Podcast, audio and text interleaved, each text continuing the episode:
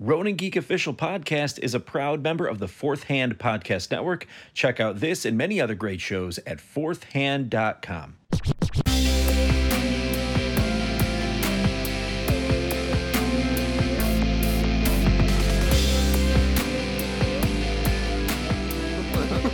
So anyway, yeah. So you'll see me playing with the levels on here. Just don't worry about it as we record. I so I'm don't. just kind of watching the waveform and making I'm sure. used it to all that stuff. So I was, I was gonna say, like, you probably know quite a bit about this already, but uh, I'm, not, I'm not exactly a pro either. So Not podcasting, more just I'm used to just dealing with editors and Yeah, yeah, yeah. and the- the sound. I've actually was a voice uh, briefly um, for a, a, a sort of half-assed attempt at revitalizing the Ritualist.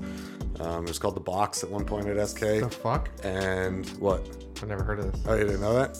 Um, are we recording? Is this a thing now? So yeah, actually, we can do a quick introduction because this this episode of Ronin Geek and Official Podcast is a little bit different. If you can't tell already, because we had a fourth voice on, the mystery voice. So I Uh-oh. guess yeah, uh oh. So we'll do our quick introduction. This is Alex Austin with Ronin Geek and Official Podcast episode something something, and then I guess I'm say little Kev. brother plebeian Adam today. So interesting, very interesting development. He, he knows his place. and, then, and then Rob, just Rob, right? Yeah, just wrong. Just Rob. And then uh, our guest today with us in here. Uh, I guess I'm AJ. I'm Adam's brother. I wor- have worked in the animation industry now for about 14 years and uh, worked in video games, 2D, 3D, kid shows.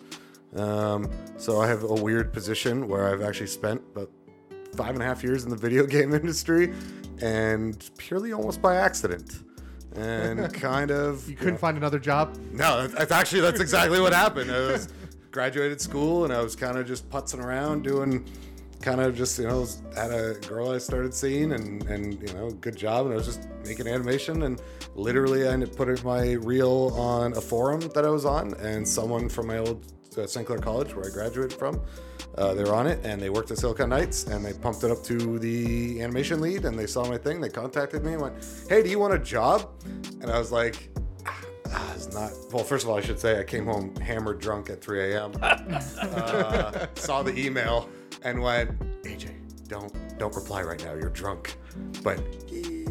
Uh, but also a little bit of like I don't really want to work in video games, but I mean it's a job, and I've tried. So I quickly like tried to apply to a bunch of other like TV show or TV places. I got nothing because you know who am I? And uh, yeah, so I was like, I guess I'm moving to St. Catharines and Desperation! and, and what was funny is when I told people, they're like, "Oh my god, they're they're like a like an indie darling." Like, and I was like, "I'd never heard of them." That's not entirely true. I did kind of hear of them from a guy in my class, but that's a whole other thing. Um, the sad part is I'd never heard of them until you worked yeah, there. and I'm, And then you were like, oh no, they made this game, this game. I'm like, oh, huh. So- what a coincidence. And then uh, we, are, we are talking about, of course, Silicon Knights, which was Oh, was yeah. yeah, yeah. As, as I've recently learned, this was a studio based in St. Catharines, Ontario, which is near uh, Niagara Falls, or where Niagara Falls is close for the Canadian yeah. side, and uh, and it's an area where I actually travel to for work. But I was Oh. actually unaware that that was actually where, was it founded there? yeah, yeah, Okay. yeah. He, Dennis is from well, the St. Catharines, Niagara region. Uh, um, The Dennis Dyack. Yeah, yeah, the Dennis Dog. He was from great. there, and, and he went to, uh, God, was it McGill or one of those, one of the ones around there? Yeah, I yeah. remember, uh, whatever one it is around there. Yeah, yeah. And uh, yeah, that was his big thing. Like, I think he was a wrestler and went to school for business. what? Yeah, like he was, he was a, like, yeah, he was a wrestler. Like, We're gonna make this game. Yeah, well, that was like kind of his whole philosophy was like, you know, he, he had uh, in his office he had a uh, Michael the Michelangelo uh, the, the the god. Oh, the, the, touch of touch of Adam life. or whatever creation, yeah, creation of Adam, and he and he had his a samurai sword and his business degree What on a the fucking weird guy. Yeah, he, he was always talking. He was like, "It's my philosophy of creating the business." He's like, you know, it's about art and being a warrior, and then having the smarts to pull it off. Which, in concept, there's Hell nothing yeah, man. wrong with that.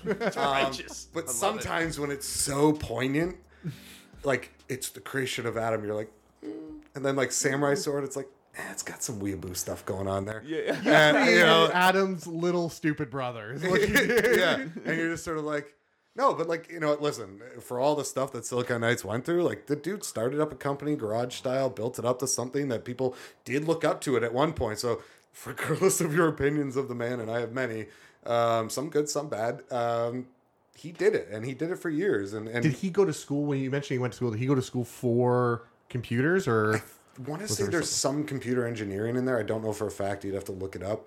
But I know he went for business for sure, and I think he did some computer engineering or uh, programming or. Okay, so he was mostly business with a bit of. I don't even quote me on that. I, I just remember from all the talks he would he would uh, you know give. I've been under many, and uh, you know the the one thing he was definitely pa- he was passionate, and you know in good and bad ways as we all can be. But he in particular had a thing, and I mean, here's what I'll say: the first as my first job, as as wacky as it was to be part of the Silicon Knight, like the history Yeah. of what all that is. Um, you know, like we are essentially kind of like the new ET because all the unsold games of, of Too Human and X Men Destiny, which I worked on both of them. Um, What?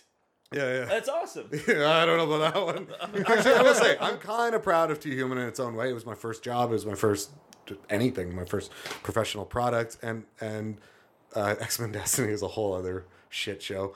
Um, but uh, you know, I wouldn't change it for the world. I could not be happier that I worked at SK as my first job. It taught me in unexpected ways exactly what I needed for the industry. So like, like just like everything from you know, I worked with some really awesome people that became friends. We used to drinking buddies and all that kind of stuff. Yeah. And there was like there was some misogyny there, and and some people had to deal with it, and they we'd go for drinks, and I was like, wow, this is still really prevalent. This is awful, you know. And then sort of going, okay, well, don't be that. Yeah. And then just like everything from some of the things he would say or do and all that kind of stuff to both good and bad. Things like he would always refer to himself as uh what's the dude James Cameron. He sort of he sort of saw it Too Human in this sort of like people didn't believe in Titanic. He I, had to you sink know, a I bunch remember of hearing this. I Yeah, remember yeah. hearing this before it came out. So I was I was a lowly GameStop manager back during this time. So I, mean- was uh, so it was uh, I, They're still was, around as opposed to SK. That was kind of the golden age. Actually, Silicon Knights might have actually been at some of the GameStop conferences out in Vegas. yeah, yeah, Oh, probably, with for Epic. sure. Yeah, yeah. Yeah, for so because I remember this, and man. Like uh, regarding Too Human in particular, like this game was really, really, really pumped up at the time to be like this was the next big IP. Yeah. So this Yeah. was Yeah. like this was like you know post Halo. It was right on the verge of, of COD blowing up, right? So this Yep. was right when these Yep. super big, like you know, we'll call it quadruple A franchises are about to burst open, right? And then this was supposed to be this was the fucking savior of that year, man. The action Human. RPG It of all was- time. So, the dude, cyberpunk of its day. from from from yeah. I mean, less glitchy from the sounds of it, shockingly. actually, and we will get into that because that's kind of cool to be able to draw comparisons now, right? But because it's you know in a similar way, it's the end all be all kind of thing. But man, this was the this was the fucking balls for that year. This was the game that we we went out and we were getting all the reserves on it, and we were trying to get Yeah, the special yeah. editions. Or like it was it was crazy. It was it was uh, it was a fever pitch for this game because it was supposed to be this next big thing. And uh, and of course at the time, maybe we should maybe speak a little bit about it, just about Silicon Knights. But uh, man, what a fucking pedigree. Uh, for this studio heading They into did. it. They did have like I remember when I first got the job, I was like, "All right, cool. Like this is great." But everybody else being like, "Oh my god! Like Too Humans about to come out. You're working on two. Oh my god!" And it was like a big deal. I'm like, "I've never heard of this. What's going on?" So yeah, the golden age of gaming for me actually included a lot of these titles. So uh, they, they did one of the Legacy of Kain games called Blood Omen, so Yeah, which is one of the I, sequels. Actually, I played that. I wasn't around for did that. Did you one. really? Yeah, yeah. So did you play Gex? Oh my god, they made Gex. Nuh-uh. Yeah. Oh Apparently. my! Uh, I didn't even know that. I don't know that they fully. I think that was Crystal Dynamics, but um, I don't know that. I don't know Oh, yeah. that they ever worked on that. To be honest, Cri- It says Oh, Crystal Crystal Dynamics. I don't know who yeah. Crystal Dynamics is. they're uh, they did uh, the Laura Croft stuff and uh, the newer Laura Croft. I don't know about. I was the like, other how are they tied to? Oh, I don't know. I- That's why I'm a little confused by that one. Squeenix I think Maybe it, it was like maybe it was a rare people or something. Yeah, I don't, I don't know That's how that weird. works. Interesting. But the big the big ones are actually up there. So Oh, for- Steve Henifin games. That's why Steve Henifin was the Henifin. Sorry, he was the sound designer at SK for years. Uh, big, tall goth. He was like six foot six and like dressed in proper lo- lo- goth leather, blonde, super blonde, bleached hair. Um, so that's why it says right there. Oh, but um, that's why uh, he's been around the industry for years. Wow. Wow, wow, wow. So the other big one was uh, from from GameCube. Actually, this is it's a weird, such a weird title from GameCube, but Eternal Darkness: Sanity's Requiem. And this game was a it was a sleeper hit for a while, became a cult, Cult hit classic. in in a long run. I think it had a re release on freaking like Wii and whatever and whatever else. I don't know if it says there, but yeah, it, it definitely had some re releases along the way. And in fact, uh, you mentioned that at one time. You worked on a project that was supposed to be the sequel to it. It was actually I did work on it. It was the demo to get it sold. um, when it was t- uh, uh, Eternal Darkness two. Yeah, yeah. Um, I forget what it's called now, to be honest. Did it never? Did Eternal Darkness two never get released? No, no. So here's the kind of brief history. Is basically we were working on it at the same time we were trying to finish out X Men Destiny, which we all know what that turned into. I can't wait to get to that one. um, and and we were working on that, and essentially they're like, okay, we got to start thinking about the next game, and they're like, everyone wants Eternal Darkness, and it had just been voted or was on the vote list for like top cult classic games or Yeah. something. I remember Yeah, it was yeah. on. some- It was a big thing. It was a big. So I think they were trying to ride that wave. So they started it as we were working, and unfortunately, did take some good people off of it to go work on the Sure. demo, which is one of the things that were lodged against them. Interesting. Yeah, I don't know. Like I, I did see it happening. I don't know to what extent they were being pulled off. I don't know the timing of the details. But the theme is spread too thin. Take- take- okay, yeah, massively. okay. Well, also like you know, we'll get into that with the the X Men thing, but uh, uh, spread too thin and overpromised, um, which is a very standard video game trope as it goes. Sounds less James Cameron, more Peter Molyneux. yeah, yeah. uh, I mean, yeah, basically. Are you kidding? Um, No game studio has ever overpromised and underdelivered before. never, never, never. Not in the history of Not, not, not, not recently, at least. Not Yeah, that I can think of. No, yeah. Never, never again in Can't- I can't culture. think of anything. Uh, anyway, what was I saying before that? Uh, da, da, da, we were talking about Yeah, so spread spread too thin. Eternal Oh, Darkness the 2. Eternal Darkness 2, And right, wait, so uh, the, you guys were working on the demo to sell it to a publisher. Yeah, and they Okay. they were uh, courting people were courting them, going, okay, everyone wants this. Like it was a thing, and then the lawsuit, the the epic lawsuit, ended up hitting, and they're like, not only do they not owe you five million, you owe them five million, and shut the company down. and uh, basically, uh, they ended up uh, creating precursor game, Dennis. Yeah. And at this time, by the way, I should say the company ended up hitting like hundreds of people. It was like three, four hundred people. No shit. It got pretty big and its in its height right when that was in the middle. I, I want to say it might have been almost five hundred. To be fair, if they came through, if they were successful on the Epic lawsuit, it could have worked out in their favor. One hundred would have percent would have if if that didn't close them down. So what ended up happening is basically we all got laid off. They went to a skeleton crew of like eleven people, basically some of the the closest founder Mm-hmm, Yeah, yeah. people, and um, basically the lead animator I'd gotten laid off. I'd made it through a round of layoffs at this Mm-hmm, point. I kept going. Where's that other foot coming? and somehow I made it all the way through until the final one when they had to shut her doors, oh, nearly shut her doors. Yeah, yeah. And basically, they had about eleven people. I got one on layoff. Came here to kind of help dad with the the one of the Right. rentals, and lived here for about two months. And then they called me back, and they're like, "Hey, he's leaving. You're." My understanding was they said first choice. Who knows how true that is? Um, and they brought me back, and they showed me what they'd worked on on Eternal Darkness two at that thus far. Yeah. and and I was pre- like, I liked the idea, but when I got back, when I got there, I this whole, I was like, I know what you're going for. This is just kind of lame still. Got back, and I just remember thinking, from an, I was an animator, so like you know, uh, that was the only animator left. And I remember just sort of sitting here going, okay, I think this needs to change. Like this needs to update. I'm not even saying the core game, just how it gets experienced. So I remember talking to the programmer and a little bit of the designer and just the game designer and just thinking, how can I make this just more epic, more, you know, cool? Were they precursor games at this point? No, this was still SK. Okay. And basically, you know, they did this, did that, got sued into oblivion. Um, that's Oh, when yeah, the epic. part. That's when the epic one really launched and got sued into oblivion. Because at this point, you know, X Men Destiny had released, and Yeah, well, hold, hold- there's something that threw me off here that Yeah. I saw. I never noticed it before. It was released on Nintendo DS. okay. So I think it's important to, for uh, what's that company in? They have a bunch of them around the world, but there's a Toronto studio. It's a they're crappy little um, mobile Oh, just games. port- port games and Uh, stuff. Not even port. It's Click- its own click on the garbage. so it's its own. It's its own it's separate its own, game. there- there's a there, it's a pretty sizable company. That, Oh, no. uh, um, it's a pretty sizable company that. Uh, If it's even in there, you'd have to scroll way down uh, to see which yeah, one it it's was. usually on, oh, on the far right, but uh, I can't remember. Anyway, they make mobile games. Yeah, and yeah, yeah. It's pretty pretty not great stuff. Not that X Men Destiny was, but I'm like throwing like calling the kettle black at this other company, but they're pretty known. They're for- shit. By the way, we went under. yeah, by the way. Um, anyway, so the the thing came down and they shut her doors, and uh, Dennis took me out for lunch one day with somebody else, Hmm. and uh, we ended up being a pedophile, or or at least being put on trial for, for child porn. Oh, Hasn't an that been Ep- I heard he was in Epstein's black book. Is that, yeah. oh no, I think. Yeah, is, that, is that the scoop? Uh, yeah. So we ended up going there, and he goes, "So we want to start this thing. We're gonna try to make uh, Eternal Darkness, but in a, in its new uh, way and Yeah. and all that kind of stuff. Dude, so be a fly on a wall for that conversation. Oh, man. it was an interesting one because, like, you know, Dennis had always been respectful to me, and he seemed, Yeah, yeah. seemed enough to like me, and um, I always got along with the guy as it goes. But you know, he did have a, from my understanding, he had a temper. I never, I saw it a little bit, but nothing. Hmm. I'd heard he had scream, be on the phone with whatever developer or client or screaming. I don't know how true that is. I've never personally heard it, but like he'd be like, like scream at the top of his lungs and hang up, and Yeah, I don't know. I'm sure he was under a lot of stress. So like I can imagine wanting to yell at, at people, to be honest. Uh, but beyond that, you know, he took me out for lunch. He was like, "So "We're gonna do this thing." And honestly, at the time, it was so sudden. I kind of didn't have any other prospects. And I was in St. Catharines again, and with no friends. They'd all moved on to Ubisoft and and uh, you Yep. name it, like all over. Yep. And um, and actually, by the way, I'm a I'm a third tertiary playable character in Watch Dogs, the original one. Oh, yeah? Uh, one of my one of my coworkers who was a f- a drinking buddy. She she was a writer. and She's got AJ Hansen as uh, he was. A, You're kidding. Yeah, yeah, he's a he's, you get a side mission or some shit from him. Um, I don't know. I didn't know. I've never played the game, so so she just sent me a screenshot, and she knew I wouldn't care. Like you Yeah. know, the people that she to be Super friends with. Yeah.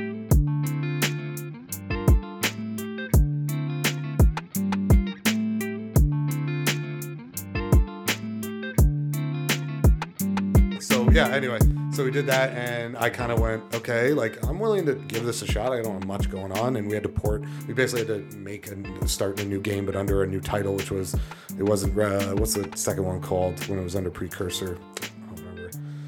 Anyway it was, it was eternal darkness 2 but it was called shadow of the something or other. Um uh, shadow shadow of eternals that's what it was. And uh, yeah so i was like all right i'm in. And then we kind of started creating the assets and porting over to uh, not unreal it was definitely not Definitely unreal. not unreal. I don't think that was a choice at that point. uh, what was crytek it was the crytek stuff Oh wow. um, so we, and actually it was interesting because like we got kind of a playable version in about a week or, or, or sorry like that first demo Yeah. the first level kind of up and running in a week in crytek and it was starting Damn. to look okay and, Damn. but to be honest i found myself sort of like there's some good people there like good solid people but i just remember thinking okay well things have got to change like in my mind if i was going to be a part of this things have got to change i was still fairly young in my career but i felt like I think they started seeing what I was capable of. Like I changed some very core battle things, not the overall design sense, but just how it's perceived. Yeah. Um, I don't want to get into that because I'll start nerding out about like all the stuff I wanted to bring to the animation part of video games. Um, and yeah, and then I sort of just saw they're like, okay, how we're gonna split this up? It's sweat equity, and Dennis and the CFO are gonna get like twenty to thirty percent each, and then you'll each get two percent or one. Like, and I was like, uh, you literally can't do this without me. Yeah. And I was like, I mean, no. And at that point, I'd put out a, a couple offers in Toronto, and I'd kind of gotten an offer. I was like,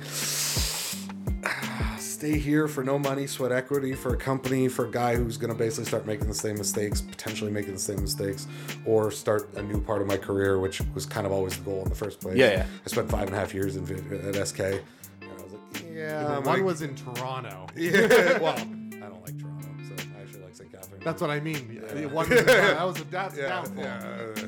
But um, Well, I would so prefer St. Catharines over Toronto for sure. I- I Even would, today, 100%. right now, I would as well. I don't like Toronto at all.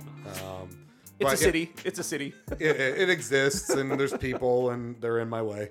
Um, No, they're all they're all in each other's way all the Yeah, time. exactly. That's the problem. uh, so that was kind of that, and I kind of just walked away. And I remember seeing the trailers come out for Shadow of Eternals, and sort of them selling it. And then eventually that video came up of Dennis apologizing, uh, kind of apologizing in a 25 minute video or 20 minute video. And I remember just thinking, oh god, like I know what he's going for. He has he has to acknowledge it. But there's, in my opinion, there's a better way about doing it. But hey, Well, Greenlight's so been now getting getting to Too Human I, I really got i really have to know about this. So like when when you're when they're heading into a project like this whether it's silicon knights or some other game studio right? You have a you have a project head somebody like dennis dyack who's kind of you know getting people pumped up. Like what is what does that sound like? When when you get into a meeting and you're first hearing about this game and you're first hearing about what you're going to achieve and is he really tossing around like you know like james cameron and blockbuster and like this is the big like what what does that sound like what is Oh, that he's definitely. I mean, I was only there at the beginning of. So, Two Human was. I was there in the last six months to a year. yeah. I think six months I worked on it, and there was like another six months of you know QC and all that stuff, give or take. Uh, so I wasn't there at the beginning, but I did hear his pitch meeting over and over and over again for it because he's been pitching that game Yeah, yeah. for like ten years. Yeah, Um, but and then I shifted onto a, a, a game called The Ritualist or The Box. It kind of called a few things for. I was on that Hmm. for like two and a half years. Never got released. Had several publishers. What what game was that? The Ritualist or The Box, which is interesting because that's where I almost did dialogue for. I almost did, that's a whole other chapter. I won't get off on that subject. But and then what the X Men Destiny thing came up. And the original pitch for it was actually kind of cool. Like it was, you know, games that were more, I would say, It was kind of like the Marvel Alliance, but no, just no, no, specific no, It, it was more like uh, I don't not prototype. What's the one where you have electric powers? Yellow jacket. Oh, infin- Infamous. infamous. Yeah. Infamous. It was a little bit more along. Uh, it was more of an open world. Um, you have powers. You can Right, sort you of Yeah. created your own character. No, didn't to a degree. It was sort of. there was a- like three. There was like three. Well, that's what it archetypes that- became. Oh. It was supposed to be a little bit more of a basically like you can pick obviously gender and color and Yeah, all yeah. the normal stuff, um, but then you start off with a base kind of you picked a base kind of power and then you kind of Right. skill treat it up, Right, right, right. Sort of like Infamous, Ah. and then a lot of it like I believe the I don't remember if it was Infamous one or two because I I only kind of play a little bit of the games, but I think it was Infamous two where it was a far more open world. There's far Yes. more. Um, Yeah, yeah. Was it called? Uh, oh my god, Red Dead uh, Redemption. Kind of style where you could just sort of go and like start a side mission with somebody in Yes. an alleyway. Yeah. I Yeah, think it was was more, yeah, it was like that, and uh, so it was a little bit more along those lines. And on the face, of it, I was like, man, this could be a really cool game. I love X Men and, and video and our comics, and Oh, it's a freaking great idea. Yeah, like Yeah. as a concept. This is where the standard comes in.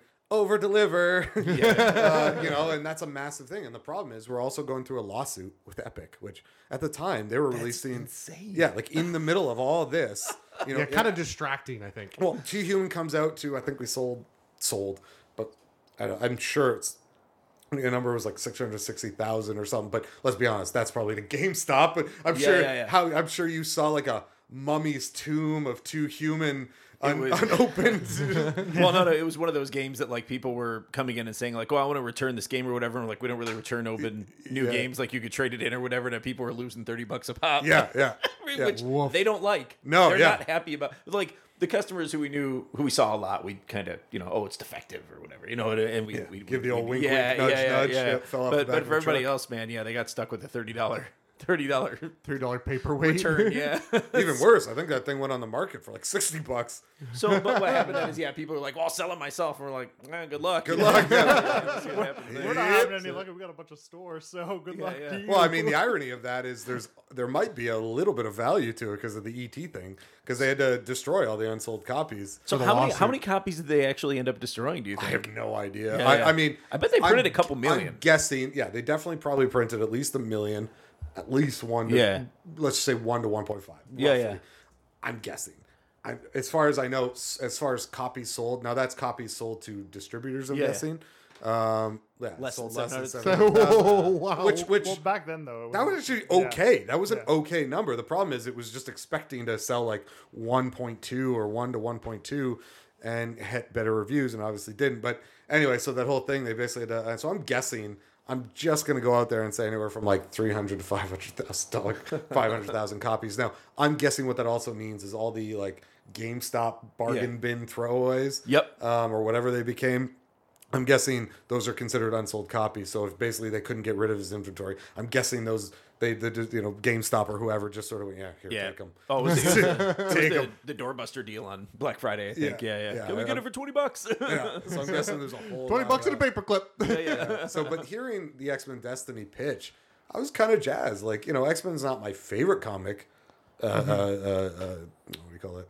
Series, Whatever, yeah. family, But it was. I was enjoyed it. Did, Like, did they say? Did they pitch it to you like we have the X Men property? yeah, we yeah, have- it was a big deal. I mean, So Marvel- you're thinking? So what popped in your head at first? Like, oh, Wolverine, Storm, fucking Gambit. Like- honestly a little bit of that uh but honestly i knew it was already not the standard heroes like i knew Okay, they were going to be involved but Fair i knew enough. Mm-hmm. we were creating like new lore kind of a thing Okay. or not lore but you know what i mean new Yeah. characters New story yeah and- new characters in it I mean, back then it would have been considered canon, right? I mean, this is before the big proliferation Yeah. of Marvel and everything. So yeah, that would have been. so and i heard that and i thought you know what most people are going to want to play your, your standards or whatever. My first thought was actually let's find the characters nobody really wants to play and turn them into play, like cool characters. Like, but that's I'm not the writer, I'm not the designer. That's really not up to me. I'm mostly because that's a challenge, right? Take characters that nobody really cares about. It's like Iron Man. Iron Man was that was uh, what's his name, Stan Lee's whole thing. Yeah. it was the middle of uh, or just after or in the middle of the Vietnam War or whatever, and he's like, let's make a character that that is unlikable. He's he's part of the uh, Uh, the ind- military industrial complex, and let's make him likable. That was how mm. Iron Man came about. So I love that challenge. I love Yeah. the idea. It's like I don't like horror movies, but if I were to ever be a director, it'd be one of the first movies I made because I'm like I don't like the way people are doing it. I'm gonna do it better. Will I? I don't know. But it's, it's my mentality. So I like that idea. And then I heard what they were going to do. And I thought, oh, you know, that could be pretty cool. Like you kind of create your own lore and it's part of the X Men. So Yeah, yeah. maybe, you know, especially kids, if it was going to be a little bit more of a kid centric, slightly kid centric game, Oh, totally. you know, I could, you, you get to play with Wolverine and Yeah. Colossus and all that stuff. Did X Men Destiny have to get nuked because of the Yeah, legal yeah. It was, it, the reason for it is because we uh, uh, they ended up starting on the Unreal Engine when it first released that version of it for for Too Human. Uh, it was released to them late and unfinished. Uh, now this is where I don't know the details because yeah, I know they delivered late, but I don't know the details of the contract.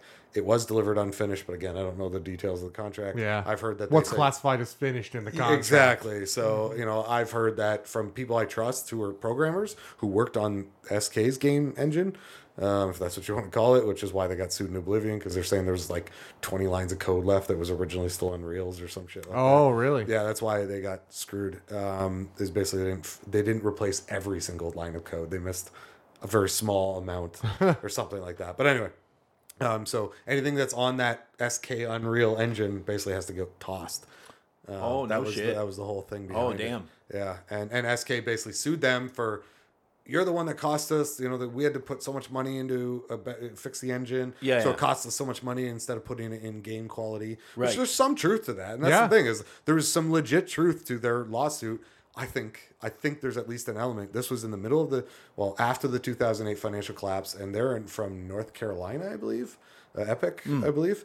And I mean that is a hardcore Republican conservative. Yeah. So you know the you. What do you think the chances of a Canadian indie company coming in in the middle of a recession with a company that's printing money with Gears of War, and none of that. Like states love their tech companies. And Unreal Engine was big And then. Unreal, Like, yeah. yeah, it oh, was it the shit. yeah, and, and Gears of War was printing money. Like Oh, you could it not was have. massive. It was Yeah. crazy. So I went, "You're gonna sue Epic, who are printing money?" and I think he sued him in their own home. That's what I meant in too, North Carolina, where the I'm like, judges are gonna be like, "Oh, Exactly. that company's giving us jobs. Yeah. you're in Canada. hundreds of jobs and a lot of clout. Wow. That's why I don't know. I, I listen. I'm not a programmer. I'm not a, a lawyer, so I don't know Yeah. specifics. Dennis probably just thought he's like, "This is a for sure win. Fuck it." I, I don't even know that he did. I, I will say that one of the things that made struck me because I was there for about five six months when he when he decided to do it, or maybe less than that.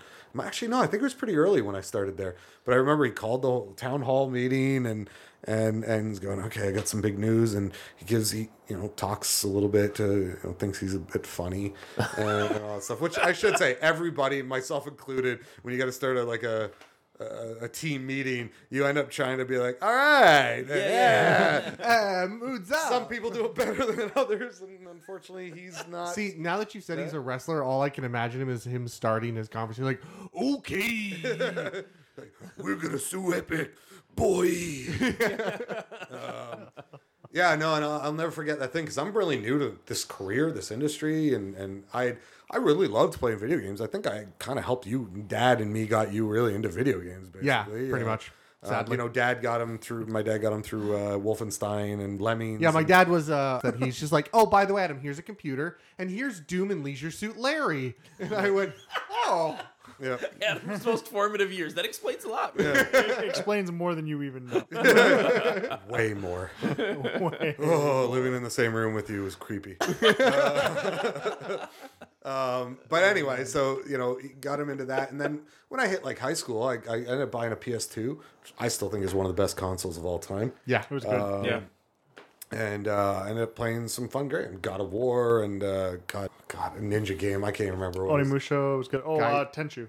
Yeah, Tenchu. Yeah, oh, yeah, Tenchu, oh yeah, Tenchu. that was You know- shit. Yeah, you know, Tenchu, yeah. brilliant PlayStation game. 2 uh, ninja game? Yes, Tension. yeah, yeah. Uh, you ended up getting uh, uh, Call of Duty. SOCOM. SOCOM. Oh, and fuck. with the yeah. fucking head with the fucking Oh headset. God. yeah, yeah, yeah, Yeah. And so we're playing on. Never worked, by the way. The headset Yeah, never fucking garbage. worked. Really, that little, that little, the It- one, the it one headphone junk. thing. Yeah. It Oh was yeah. junk, Yeah. Yeah, so um, I ended up kind of getting into video games then, and then I got into college for animation, and you know my life was basically just uh, my my my education and working part time and partying. and Yeah, just, drinking, You know, just generally committing to the the three. You hadn't quite left the college life.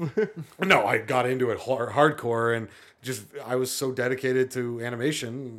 I, I was there all the time. If I wasn't working or partying, I was at, at school working. Yeah. and uh, and so I kind of just lost track of video games. Just sort of completely just wasn't on my radar, other than you being addicted to them. Uh, It's true. It's not wrong. you know, I'd see people that, and, and you know, I should say, as part of it was I'd see people they would bring their consoles to our excuse me. um, uh, school studio and our animation. Stu- uh, what's great about animation classes, you have a dedicated class. Yeah. it's all computers and And they usually lock them up desks. because it's all expensive computers and power. Yeah, lock them up. So Hmm. we're the only ones allowed in there. And so you could just, you know, you had TVs everywhere. So you just hook them up. And while you're trying to animate, people are playing God of War, you know, having a grand old time. Hmm. Excuse me.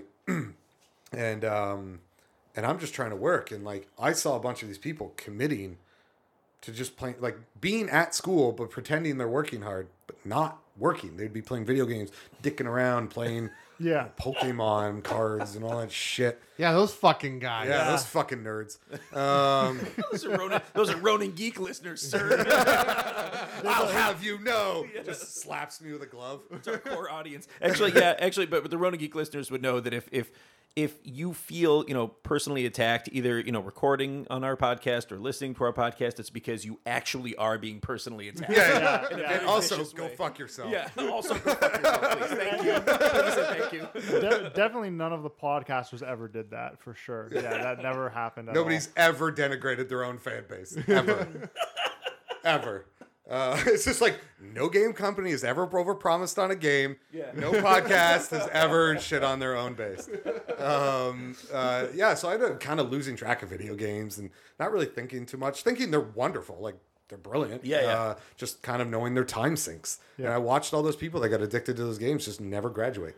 they they interesting. lose years of their education just and never got in the industry, never finished a lot of them. So, Yeah. and I just saw that as I'm like, you know, uh, uh, much to me being kind of a shithead and a goofball, I'm very dedicated. I'm very willful when it comes to my discipline.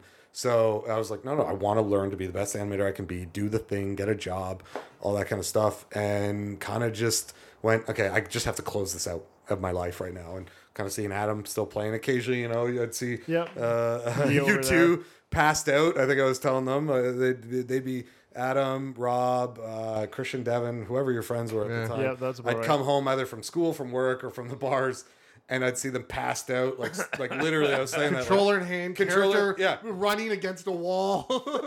full on, and I'd be like, "Oh, these kids, kids these days." Room smells. Go have a shower, you idiots. yeah, you guys would reek after a weekend of that. yeah. Um, but it was bad. Even my mom was like, "Oh God, they're kids, they're boys. Let them be boys, but just That's amazing. just shower." That's amazing. Uh, yeah, and started doing that, and then I got the job offer, and sort of quickly had to go back to school, like for video games. Like, Oh, yeah. kind of like in my own head, I just started watching YouTube playthroughs like religiously. Just try like because I knew I couldn't play all these games. I still played Right. a bunch, but I knew I couldn't make it through years of catching up. That's what I do now because I don't fucking have time for half Well, these games. Exactly. So I'd like catch up on because you're in a meeting and they start talking about oh that game's design or this fight element. Oh or, shit! So Yeah. you're just taking notes. Like I got to look at this. Yeah, that's look at this, exactly what I do. I'd just be like, you know what? I know of these because friends played them. Sure. I, I just don't know what it feels Huh. like to play them. So I would often, actually, what I did do, especially the first year or two when I was watching these playthroughs, I would actually sit there watching it as if I'm with a controller, pretend controller in my hand, to try to get the feel of the play, like when you swing and Like what's the weight and stuff like that? Sensitivity. just just just feeling like if I'm pretending to play, how does this feel? And it was a way to try to get myself into years, forgotten years of not playing video games, basically to try to get back into the headspace. And what I will say is, I went into it kind of going, eh, I don't really want to do this. I'll maybe do it for a year, Yeah. and and I'll get out, you know, Yeah. and I'll kind of get some experience and move on. And well, one, the 2008 financial collapse hit, and like studios were closing left, right, and center, and people with way more experience and talent than me started losing their jobs. I'm like, well, I'm fucked. So I guess I'm staying here. Um, but what ended up happening after that mindset changed is I started because I was still kind of in this like purist animator kind of like my performance is what matters Yeah, yeah. And then realizing no you can make the best animation but a programmer and a designer is going to chop it up Right. put it into a game mechanic Yeah. and it kind of looks like shit and once i started realizing try to work within the system don't try to just create good art Mm. try to work and it, my work like my work on screen turned out way better because then i got to know the programmers and the designers and you know you're tweaking numbers How your art was going to be used. yeah how it's actually So- going to end up on So you were anticipating how it was going to be used in what way and what way it yeah, might change. I, I would ask them because before you just Yeah. give them animation and then they go, "Can you just break this up into three? And you wouldn't even know why or how. You just sort of do it. Yeah. And then once I got more time to talk to them, Yeah. and get to know the programmers and the designers, um, you know, through meetings and groups, because you end up like what we do is kind of cluster. So it's like one programmer is going to work on this design mechanic. Yeah, yeah. Whatever it was, locomotion, fighting, I don't care, whatever. Yeah. And um, and then the programmer and designer, and then they Right. often set you up with an animator basically, and you kind of work. What do you need? What do you need stuff? And they got to trust me because I'm a hard worker. And what I figured out was by talking to them, you can jive with them, right? Yeah, You- yeah. You start stop thinking of yourself as animation and program. You start thinking of yourself as a little group to create a little project. So you- you, project. bro- you broke down the silos. yeah, That's- and well, I wasn't yeah. just me. I mean, people Yeah. helped. It was just I realized that was once I started thinking about the the games industry in a more creative, collaborative way, Yeah. less of like I'm an animator and thinking more, no, oh, I'm just an artist to help get this Right. Mm. idea across. I started getting into it. I started really digging into like Game Vault. Uh, what's it called? Uh, it's all the GDC Game Vault stuff. Um, basically, what it's a conference, obviously GDC. I hope Yeah. everyone knows that. Yeah, we know. Um, but what they oh, do- the older videos you're talking about. yeah, but even Yeah, yeah, yeah, you, okay. and basically you could they gave us free access. Oh. to the GDC Vault, sweet. Which is all these talks and a lot It's of all the them are- back room stuff. It's lot of all them the- are yeah, yeah, yeah, Yeah, And it, some of it's big Yeah, yeah. room stuff, but a lot of the big room stuff is more like, aren't we great? Look at how great this is, and we're great. And then a lot of the other stuff was like technical knowledge. It was like, Mm. Yeah, yeah. okay, here's how like a Bungie did a wonderful thing in the, oh my god, Halo Three, I think it was. Mm. Um, where they had an amazing locomotion system. So not only did they do IK lock footing, but they did you could go from a slow walk to a medium walk to a fast like to a fast walk into a jog into a fast jog Dang. into a run, and it was seamless. Wow. It looked and it so was good. just based on like how much you'd push the controller and like Yeah. kind of had a seamless standard programming to like control the leg yeah, movement. it's standard game stuff, but often you just have a walk and a run and then speed that up. The problem is, is it never looks right because a sprint doesn't look the same as a fast run, doesn't look the same, same Right. as a jog. Doesn't Yeah. So mm-hmm. they would basically make build this in, add some tech, play mm-hmm. with numbers, then melt, blend them, and then like to a degree, Assassin's Creed was doing their own fight system thing where they try to blend it. It was sticky, but that was purposeful. It was it was a timing based game. Yeah. Yeah. So you know, they, Combat was a bit more You're thinking about Yeah, in- yeah. you're in this mindset where you're, so you'd watch them talk about how they just the thought process behind why mm-hmm. they came It's up really with that. fascinating. And for listeners who don't know, so he's referring to GDC Game Developers Conference, but it happens at E3 and all these other Yeah, big yeah, conferences, and which is why it kind of sucks that these things aren't happening now. Because believe it or not, a lot of the greatest gaming deals and the greatest gaming moments have happened in back rooms and back conference halls in these huge events, right? And oh. and it's not privy to the public. The public doesn't get to see or hear about Well, it. until sometimes they do. way It- after. It depends Yeah, yeah. on the, Yeah, yeah. the specific talk, but But that's when- super cool. Well, when you get access to that vault, you you basically are working, and it's you're sometimes you're listening, sometimes you're not. You know, I'm sure your uh, listeners that aren't listening half the time. all the time.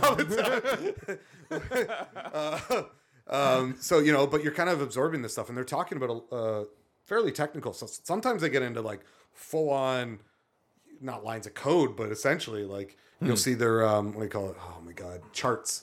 Um, ah, there's a term for them. I can't remember, but your uh, reason charts. Oh, yeah. and how both from a game design element, but also from a programming element, right? And they start getting to that and showing how they got into Okay. it. And for someone that wasn't really into video games for a while, and I'm an artist, Yeah. I started kind of nerding out, not in a hugely technical way, but more like, oh, this is possible. And Yeah. it sparked me in a way. And I just, I was actually, I'll, I'll tell you this one of my biggest regrets in the video game industry was the stuff we were doing on the Eternal Darkness sort of uh, 2 when it was still at SK and then afterwards. I was actually really jazzed about because I was Yeah. looking at what you know, Bun, like I said, Bungie did with their locomotion, their Right. run, and and what I saw Assassin's Creed doing with their fight thing, and I thought these are awesome. I want to take them to the next level. Yeah. And going, who the hell are you? Like, the fuck are you to do this? But the great thing. Been thing at this it for four years. What the fuck do you think you know? well, no, it was like at this point, it was like five. Or, oh, I guess that's that's the ooh phone extra year, One year. AJ. Yeah.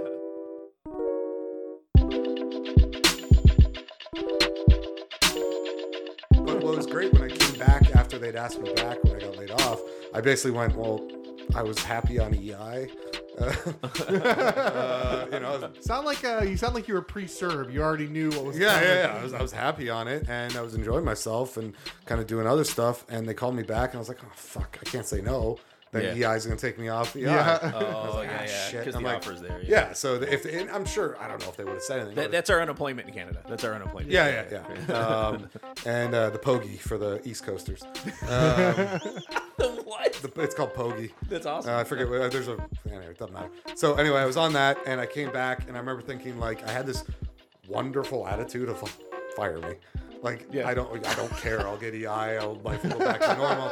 But when I was there, I basically saw. I know it was such a weird thing where I'm like, you literally have no other animator. You called me back, and from my understanding, from the the lead animator who I was your who left- first choice after Brandon, Brad, Jason, and Todd. Uh, some of them left other places. You're our first choice of the people who are left. For sure.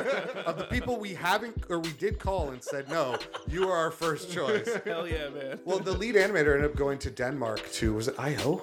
Um, Denmark has a uh, video game company. I can't remember. Uh, Io that did uh, Hitman. that yeah, yeah, I think, yeah, I think it was Oh, them. yeah, yeah, So he ended up going there. He got him and his wife. They were both in the games industry, and he was a cool guy. Brian, can't remember his Wait, they're name. from Denmark? Yeah, Oh, Uh, okay. yeah, our, our ancestry. yeah, yeah, that's true. Um, so anyway, uh, he went out there and he uh, he told me, he called me and said, by the way, they're gonna offer you a job back. I, I told them you're my first pick Hmm. back. Um, I know there were better animators than me there, but I think there was a little bit more of. Uh, I think what he liked about me was I was always trying to think ahead, hmm. trying to like, how can hmm. I, how can I make this better? Who can I Oh, yeah. talk to? How can I make this jive within the game Yeah, design? And I think he liked that about me, so he suggested hiring me back. And I had that attitude. I was like, "Fucking fire me." I want to make this game great. I want to make it awesome, but fucking fire me. No, it, it was it was. I'm going to stretch you, and I dare you to fight back. you know, like I dare you to say no. Like if they said no but for good reasons, fuck yeah, say no. But like if it's just well, it's not what we want. It's like mm, I'm part of this. I'm one of the eleven. I'm part of the we now. Yeah, yeah. I am one of the collective. The collective.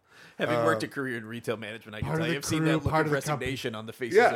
of countless employees. But what's great is this wasn't like a oh, I can't be bothered. This was a, like a renewed spirit. Yeah, yeah. This was like a revival. Like I wanted to be like in a Southern Baptist church, Yeah. like sing praise hallelujah. And I just went in with this amazing kind of attitude that I was like, it just I didn't even think about it. It just sort of went in and saw what they were doing and went, okay, we can make this better. You And- had the balls to to pull off and say the shit you want to say. 'cause Yeah. You're like, the worst thing you could do is give me send me back to where I was exactly. And and so what's crazy about it is for like again all of people's opinions they listened. I, I had to pitch it, and I did like a dummy version with the programmer, and we started building in a few extra features that weren't part of the engine at the time, hmm. And and it was I'm not going to get into it again. I'll nerd out, but like because this is my hardcore shit. But I just remember thinking nobody's doing this right now. Like people have versions of this kind of, but I wanted to like I was like just to give you concept. Uh, Eternal Darkness is obviously famous for its uh, sanity bar. Yep, yep. And one of the things is this main character. There was supposed to be like eleven or twelve playable characters as What? go through time. Yeah, it was insane. Oof. It was insane. And so I had to also not only come up with like the locomotion, the fight mechanism, Yeah, yeah. all the animation for that, but they were like, "Oh, we want to mocap like six hundred actions per character." I'm like, "No, you can't. Literally, Yeah, there's wow. not enough time. You'd need like 12 animators full Wow. time just doing it. It's, it's insane. So I came up with a way to take it down to about 25% of that, but actually be better in the long and like in the gameplay, and only because I got a chance to talk to these, in many cases, wonderful programmers Hmm. and designers. And so I kind of came back with that attitude and sort of went, no, no, let's let's make it more efficient, better looking, Yeah, yeah. and it has to fit 11 playable characters who have bow staffs, swords, or uh, uh, guns, uh, you know, like all different types of weapons. And it had to be using the ba- same basic system for each character. And I'm like, Ooh, this is where I get play. Like, you want me to nerd out? That's give me a challenge. dick give me a is cha- so hard. Yeah, I know. Just like, oh, I'm four and a half inches right now. I am I am good mouth to microphone to length. That's it. yeah, yeah, yeah, yeah. Dick length. Yeah, yeah. yeah, yeah. um, and kind of thing. And and I will say, I pitched it, and they're like, "Yeah, this is working." And I actually have video of it, and it, I, everyone was like, "Yeah, this looks great." It was great as the video I have was actually from the engine.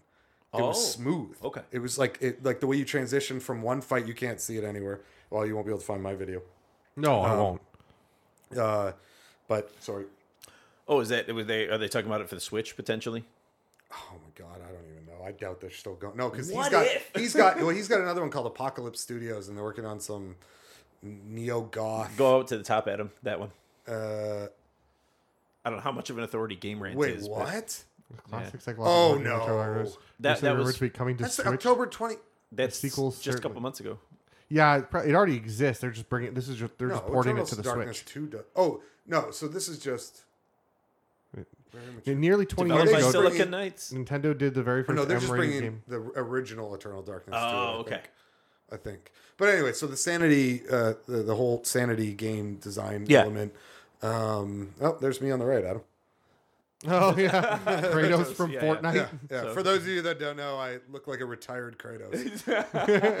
Yeah, it's A beat cop Kratos. I, I'm a dad bot of war. I was trying to think. Um, Max Payne three. Oh, a lot of people thought because I know people that worked on it. They're like, Where, "Did they model the Max Payne, the bald and beard on you?" Like, nope. And someone like when the first photo of the Kratos, Yeah. like the first new Kratos images came out, everyone sent it to me. They're like, "Holy shit, Dude, it's you, should though. You should say like, oh yeah, totally. I Yeah, guys. Yeah. yeah. I mean, yeah. I'm like, that's a whole other discussion. I won't Sony Santa but- Monica. Yeah, those guys we go Yeah, way back. yeah. Actually, I did know one or two people that worked there. oh no shit. Yeah. Um, but uh, uh, anyway, uh, what the hell was I getting at? No, that just distracted me. The, get the ads on the. Kratos is easily distracts us all. I mean, in fairness, yeah. Uh, what was I talking about? Epic Games, uh, Eternal Darkness. Oh, right, the, the Sanity uh, thing. Yeah, yeah. So what I like the idea, I like that. I never really played it growing up, but I played it later, um, and not once I knew about it already, uh, like knew about what was already in the game. Dude, me and my I'm friends rented. this- Me and my friends rented the shit out of that game. I should tell came you out, about man. some of the Oh behind my the scenes God. making stuff that I heard from the people that worked on it. Oh no. Um, but anyway, what I liked about it, it was this main character in the demo. He's like a squire. He's like a young kid, trained but not that trained. Mm-hmm. Right. And so he's got some sort He's a of good combat. level one character. Yeah, yeah, basically. And so, you know, he goes through and he finds out these zombies exist and all this sort of stuff. And what I liked is um, not only adding sort of a more fluid fight sequence and fight mechanism and fight uh, metrics and all this stuff, but um, making and making those feel fluid and making it feel like you know in the beep bop boop. I always feel like there's like a what do you call those a merry-go-round. There's a like a pole in the middle of a character when they turn, they turn on a pole Yeah. Yeah, yeah, yeah. and they sort of slide. Yeah, and I yeah. hate that because to me it takes you out of the immersion. Mm-hmm. And and so to me you step to the right and attack. It's a it's not just a turn and attack. it's a turn while you attack. You So- have to be moving. You have to have moved Yeah. your center. yeah yeah well not center but you shift over a leg. So I was like trying to just engage and So you figured that out in like 2005? Because like Bethesda still hasn't this figured would it no, out. this would, no. a lot of companies still haven't figured that out. No, this would have been 2011, Okay. 12, and and and it really like it's already like I think other places have done it. I just don't think Yeah. it was as smooth as it could have been, and, and all stuff. We were trying to like finesse that system. And I think our tests were actually going very well. I actually have footage of it, and I was really, really proud of it. But anyway, um, you know, it feels like a thing. So I, my whole thing was, I want to engage them. Part of that is I felt like that beep bop boop. I call it that. It's just feel, you can see the antenna on their Yeah. character's head, where you just feel like, okay, it's a ga- it's a game. You're, you're, Yeah, yeah. You're, you're to a degree you're losing out of the immer- the uh, immersion. So I was trying. How can I just bring from an animation standpoint? How can I bring that in? Now it's not through animation. It's through game design and, Yes. and programming. Yeah, yeah. So I'm helping Because that I'm once, if you change the animation, you're fundamentally changing the speed at which someone swings, which then fundamentally changes the game or mechanics. I'm actually gonna yes, but I'm gonna push it even further. Is what they naturally do is they're just like it doesn't really matter how fast or slow we're gonna ramp it in and out in the game anyway. But I wanted to create a good average so that if you ramped it up a little bit or ramped it down, it wasn't noticeable. Mm, Because what they end up, do, you see it in games all the time. Think, things like if you swing a sword that's heavy, Hmm. but it's really sped up, it doesn't feel like there's any weight. Right. You know, Yeah. you don't feel like Yep. Yep. that sort of thing. If you lose that, you're done. So I wanted to add thrust sounds like like Yeah. harder ones actually connecting to the weight, which has been done, has been irritating. But if you level it down just right and all stuff and do all the body mechanics I was Yeah. telling about, the remove the beep bop boop. And then the other thing is, I wanted the camera to actually swing. So if you swing from top right to bottom left, the camera slightly goes with you. Like it's you're on. There's a certain thing. Other Follow games have done it. yeah. Games Interesting. have done it. Uh, Interesting. sometimes it's too irritating. But what I liked was, as you say, enter into a tomb and your sanity bar is higher, Yeah. the camera goes harder with you to the point where you almost lose track of what's in front of you. So if you sw- is- if you try swinging harder to kill them in one attack, the camera swings almost too heavier and wildly. heavier. Yeah, and so it swings too wildly a little bit. And, you don't know whether or not you track. hit Yeah, well, you you'll know you hit and probably, but you don't. You might lose focus of them and or lose them on the middle of the camera, and that's like a panic moment because mm. you're like, shit, did I move the camera a little bit or something? You know, and it kind of like trying to play very subtly with the, the player's mind. You add sound, you add the beep bop boop stuff, you add that plus other you know spook moments and all the Yeah. normal stuff that you get in that. I was like, this this works, and we had a video. And I was, I, I will say this to their credit. I basically showed up and they're like, "What do you?" They basically, literally, day one, they're like, "Here, what do you think of this build? What do you think of the, the demo?" And I went, uh, you know, just It's not nice. strong. Uh, I'm It's like, a great video. starting point. yeah, yeah, and I didn't even say that. I wasn't even that political. This is Uh, a good foundation for the foundation. Can we bury this as part of the foundation? um, you know, and, and Can we bury were- this like Al Capone buries bodies? Well, what's great about that too is they like huddled like five or six of them like huddled around. They were like, "Here, play it," like in my desk, and they like had me play the intro, the whole demo intro. like, it's like five or six of them out of like eleven people. Like, what do you think? And I was like, remember in my mind, I'm going, "Eh, fuck you, fire me," basically. so I'm also like, I don't think it's that strong. Yeah. And they're like, "Oh, really? I thought we really came up with it." And I'm like, "Like, sure, there's some technical stuff that's going right, but like from a storytelling, I didn't feel I didn't feel scared at any point. Yeah, yeah. I didn't feel any impact. I had no emotion to the character. Yeah, yeah. Yeah. Nothing about anything. And, and uh, they're big. That those games are big on sort of like a Cthulhian existential. Yes. Yeah, yeah. Because Right. cosmic dread. Right. And I didn't. I didn't even feel like a flinch of exist like anything. I was just sort of like maybe the maybe they were going for something more subtle where I'm like I feel no feeling at all. oh no, I have lost purpose. Like if, if so, you kind of nearly got there. You're on your way. Good foundation, Rob, as you said. So you're like you're like a nihilist in the game. Like that's really exciting. yeah, you're like, oh no, I'm a player now. Um, so I kind of said that, like, oh, okay. Uh, well, why don't you sit with it a little bit and play a little bit more as they're like, you know, Why don't you what- reconsider? maybe it'll grow on you. Yeah, yeah, yeah. And, and I just Maybe remember. it'll grow. on you. Yeah, I mean, Too Human grew on it. So. Um, uh, so anyway, I did that, and I kind of just uh, played it a bunch of times, and, and kind of just like, yeah, no, like none of the scare moments are reading, none of the storytelling's reading, like the lighting, the like storytelling, it just wasn't really there. And I ended up just explaining, like, well, you need better lighting for this moment, and it needs to be more of a scare. So you need a moment over here to distract you from over there, and and you know, just Yeah. doing all that stuff, and uh, and they sort of went. Yeah, it actually makes sense. Yeah, actually, you know what? Let's give that a go. And I was like, wow, like you're you've considered this, thought it was a good idea, and are actually I will say they didn't really do it well, but they, to their credit, to Denis's credit, to the head designer's credit, They're a small team. Usually, with small teams, that tends to work out better. They Yes, tend to 100 communicate, 100%. listen more, and discuss more. and that that was the thing. Like a lot of the people I worked with in that last little eleven people version was pretty good, um, as far as that goes. And then I got to prove out the mechanic thing that I was talking about. So in that regard, I was happy, but the game just wasn't that. Like the the, the storytelling just really wasn't. I don't mean from like a plot standpoint. I just mean The way they tell work, the way you run through the levels, and and the moments The way you have. experience the world, Yeah, it just wasn't really the there. That's really what I wanted to focus on.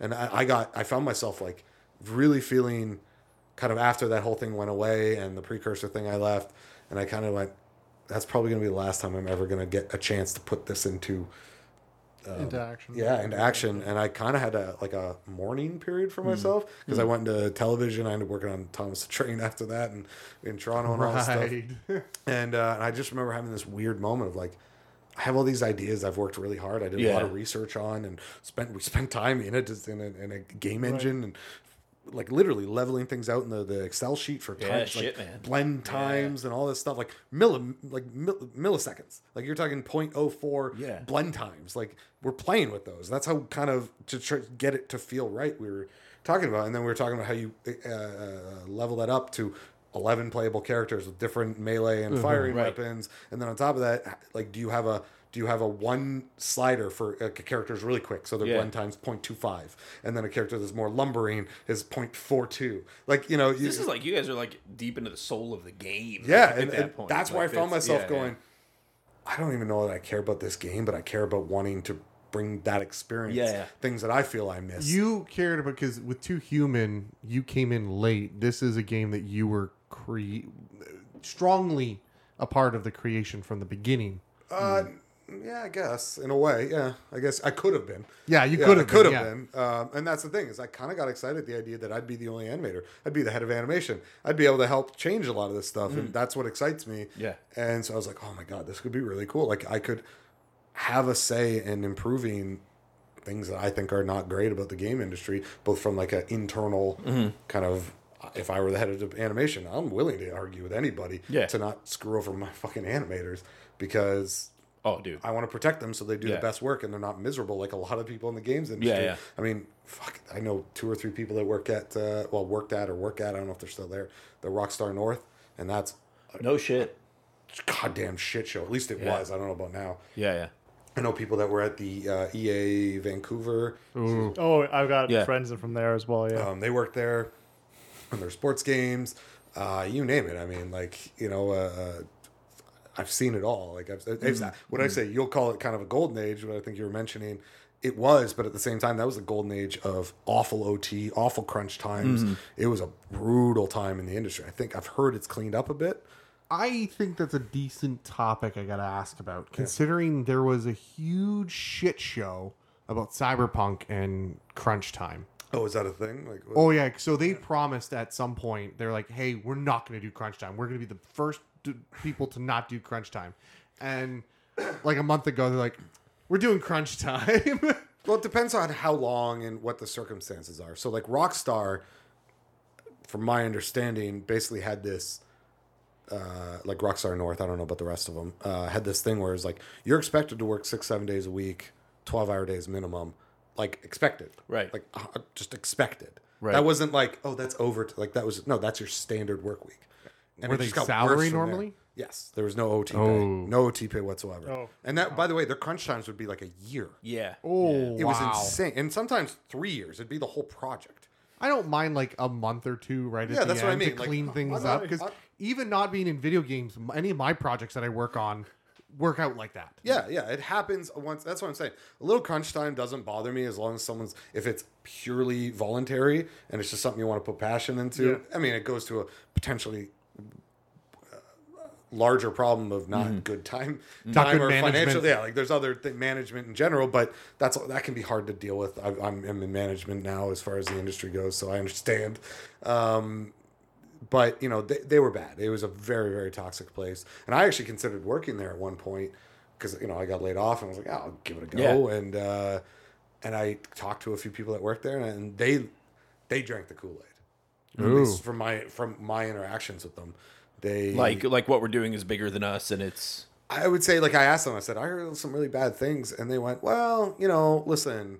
And that already right there, like that just reaction of, you know, When you have to find words to sell it. yeah, yeah, that's pretty much what they were doing. Well, listen. hmm, Uh, let me Listen to think about the words. Try and convince you that it's not that bad. So yeah, that's exactly what, and I went, okay, oof, uh, kind of a thing. And uh, from Let me there, show you our EA pyramid scheme. Let me. Well, and, and it, I mean, it did feel like that where he did try to sell me on it. And this is an investment. You're investing in EA. In EA. yeah. You could come out bigger have- the winner. You have to buy so many of the games outright and then sell them back to you know, and Which you get you get pushbacks. You get pushbacks the more people you sell to sell them. You're yeah. like, that's right. That's right, man. That's the way it works. yeah. So uh, you know, so that was kind of thing. And I went, oh, I'm not fucking working there. Like, I don't even. You just trying to not even if if the answer is not no, it's fine right away, or yeah, and it sucks, but honestly, we're making a great game. I'd even accept that. Like, Yeah. just that- don't even try to bullshit me. Just just say I'm it. not sure if North was at that time, but one of the Rockstar Studios was just coming off of LA Noire at that time, and that was notoriously That was Team Bondi. Oh, was it? Yeah, that Okay, was in 'cause- Australia. I because think that was notoriously Oh, yeah. like a crunched game. So what's great is the the, the journalist who's a legit journalist, not a. I'm sorry, I know I'm about to sh- get probably doxxed or something here, but not game journalists, real journalists. He's he's a real journalist. Um, Rob's like, yeah, you're fucked, dude. no, no, no, no. No- nobody gives a shit. nobody, nobody listens to us. We have like seven listeners, probably. It's just- Uh, whatever. Um, so uh, uh, what was I saying there? So that was a good laugh. Journalist, Real- real Australia. Right, right, journalist. yeah. The guy who who did the the expose for Team Bondi Yeah. wrote the one for SK on Kotaku. no I shit. Zach something or other. If you just look up uh, what happened, X Men Destiny, what happened, Kotaku, uh, you'll see the dude's name. And it's funny because it was a whole expose that happened. Um, what went wrong with Silicon Knight's X Men Destiny at Kotaku? It's actually a great article. Um, Andrew Andrew McKillen. McMillan. Oh, that's a name Uh, he, he did, yeah. he did the one for Team Bondi. He did the expose, which is funny because a lot of similarities that were going on at Team Yeah. Bondi to a lesser degree Sure. were going on at, at Silicon Knights at Wow. the time. Uh, not entirely, but you know, similar. And uh, we we read that uh, Team Bondi expose, and we were at we were working on X Men Destiny. We're going, holy shit! like just Look at those guys. oh no no no going. Eh, this rings true. Like, just completely. Oh, like this is us. We had an actual whistleblower that created a fake email account, emailed Andrew McMillan, and basically I've heard it was a couple people that did Oh, it, but basically damn. it was a whistleblower that said, "Yeah, everything you just wrote, it's like happening at SK too." And this dude, like again, he's not just a game journalist; he's a journalist. Like he, Yeah, yeah. whatever floats, he's like an independent journalist or something. Sure. Yeah. Uh, so he just does whatever he wants, and he's just like actually a kind of. He dug into the Team Bondi. That article, by the way, if anyone of your listeners hasn't read it, look up uh, Andrew McMillan, Team Bondi XA Hmm. Expose. I don't know what to be, but you should be able to find it pretty simply. Um, it's a wonderful article.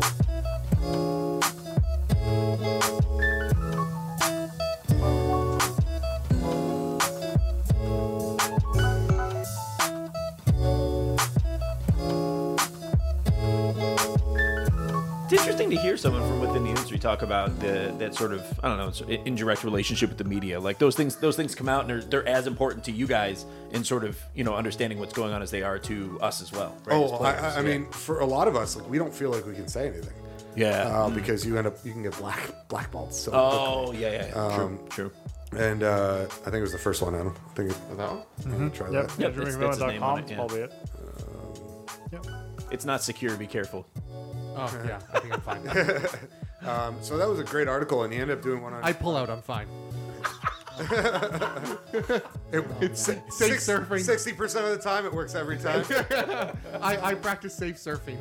Oh no. God damn it. um, so it was an interesting article because we're going, oh my god, yes, and it was great. Is it was funny is the the journal the, the head of the company at Team Bondi, he thought they were just doing a cool kind of I don't know if he but he was giving them all this information to make them look like an utter tool, just a No, complete. so he's like, tool. fuck yeah, we're working t- 20 hour days. Fuck yeah, we're for our passion of work, and Yeah, people yeah. were quitting left, right, and center. We just hire more because everybody wants to work like yeah, that kind of it thing. was like it was all that kind of stuff. It was ridiculous, and we're reading it going, ah, yeah, yeah, right. You know, 'cause we were like, we had a we had a point at SK where so many people were quitting. We'd get one or two a week, and that you'd have your little name tag at your desk, like your little uh, placard or whatever, and it was like a printed thing. And they at first it was just like friend, you know, your friends, your work friends, and a lot of them were friends' friends. Like you'd hang out with them. And they started making like just they would start putting them on the wall next to in their cubicles, and then it just got so many it became a tree. Oh, Yeah, oh, it was it was like a lot of names, and it was funny. HR or somebody went came to the people whose like the cubicles that it was and said, "Yeah, you have to take that down. It's demoralizing." We're like, actually, for us, it's a way to let off steam. like, look at our fallen comrades. yeah. We'll, we'll carry you guys who- safe and fine. Yeah, have, who've gone to Valhalla now, and, you know, are working on games that will get released. And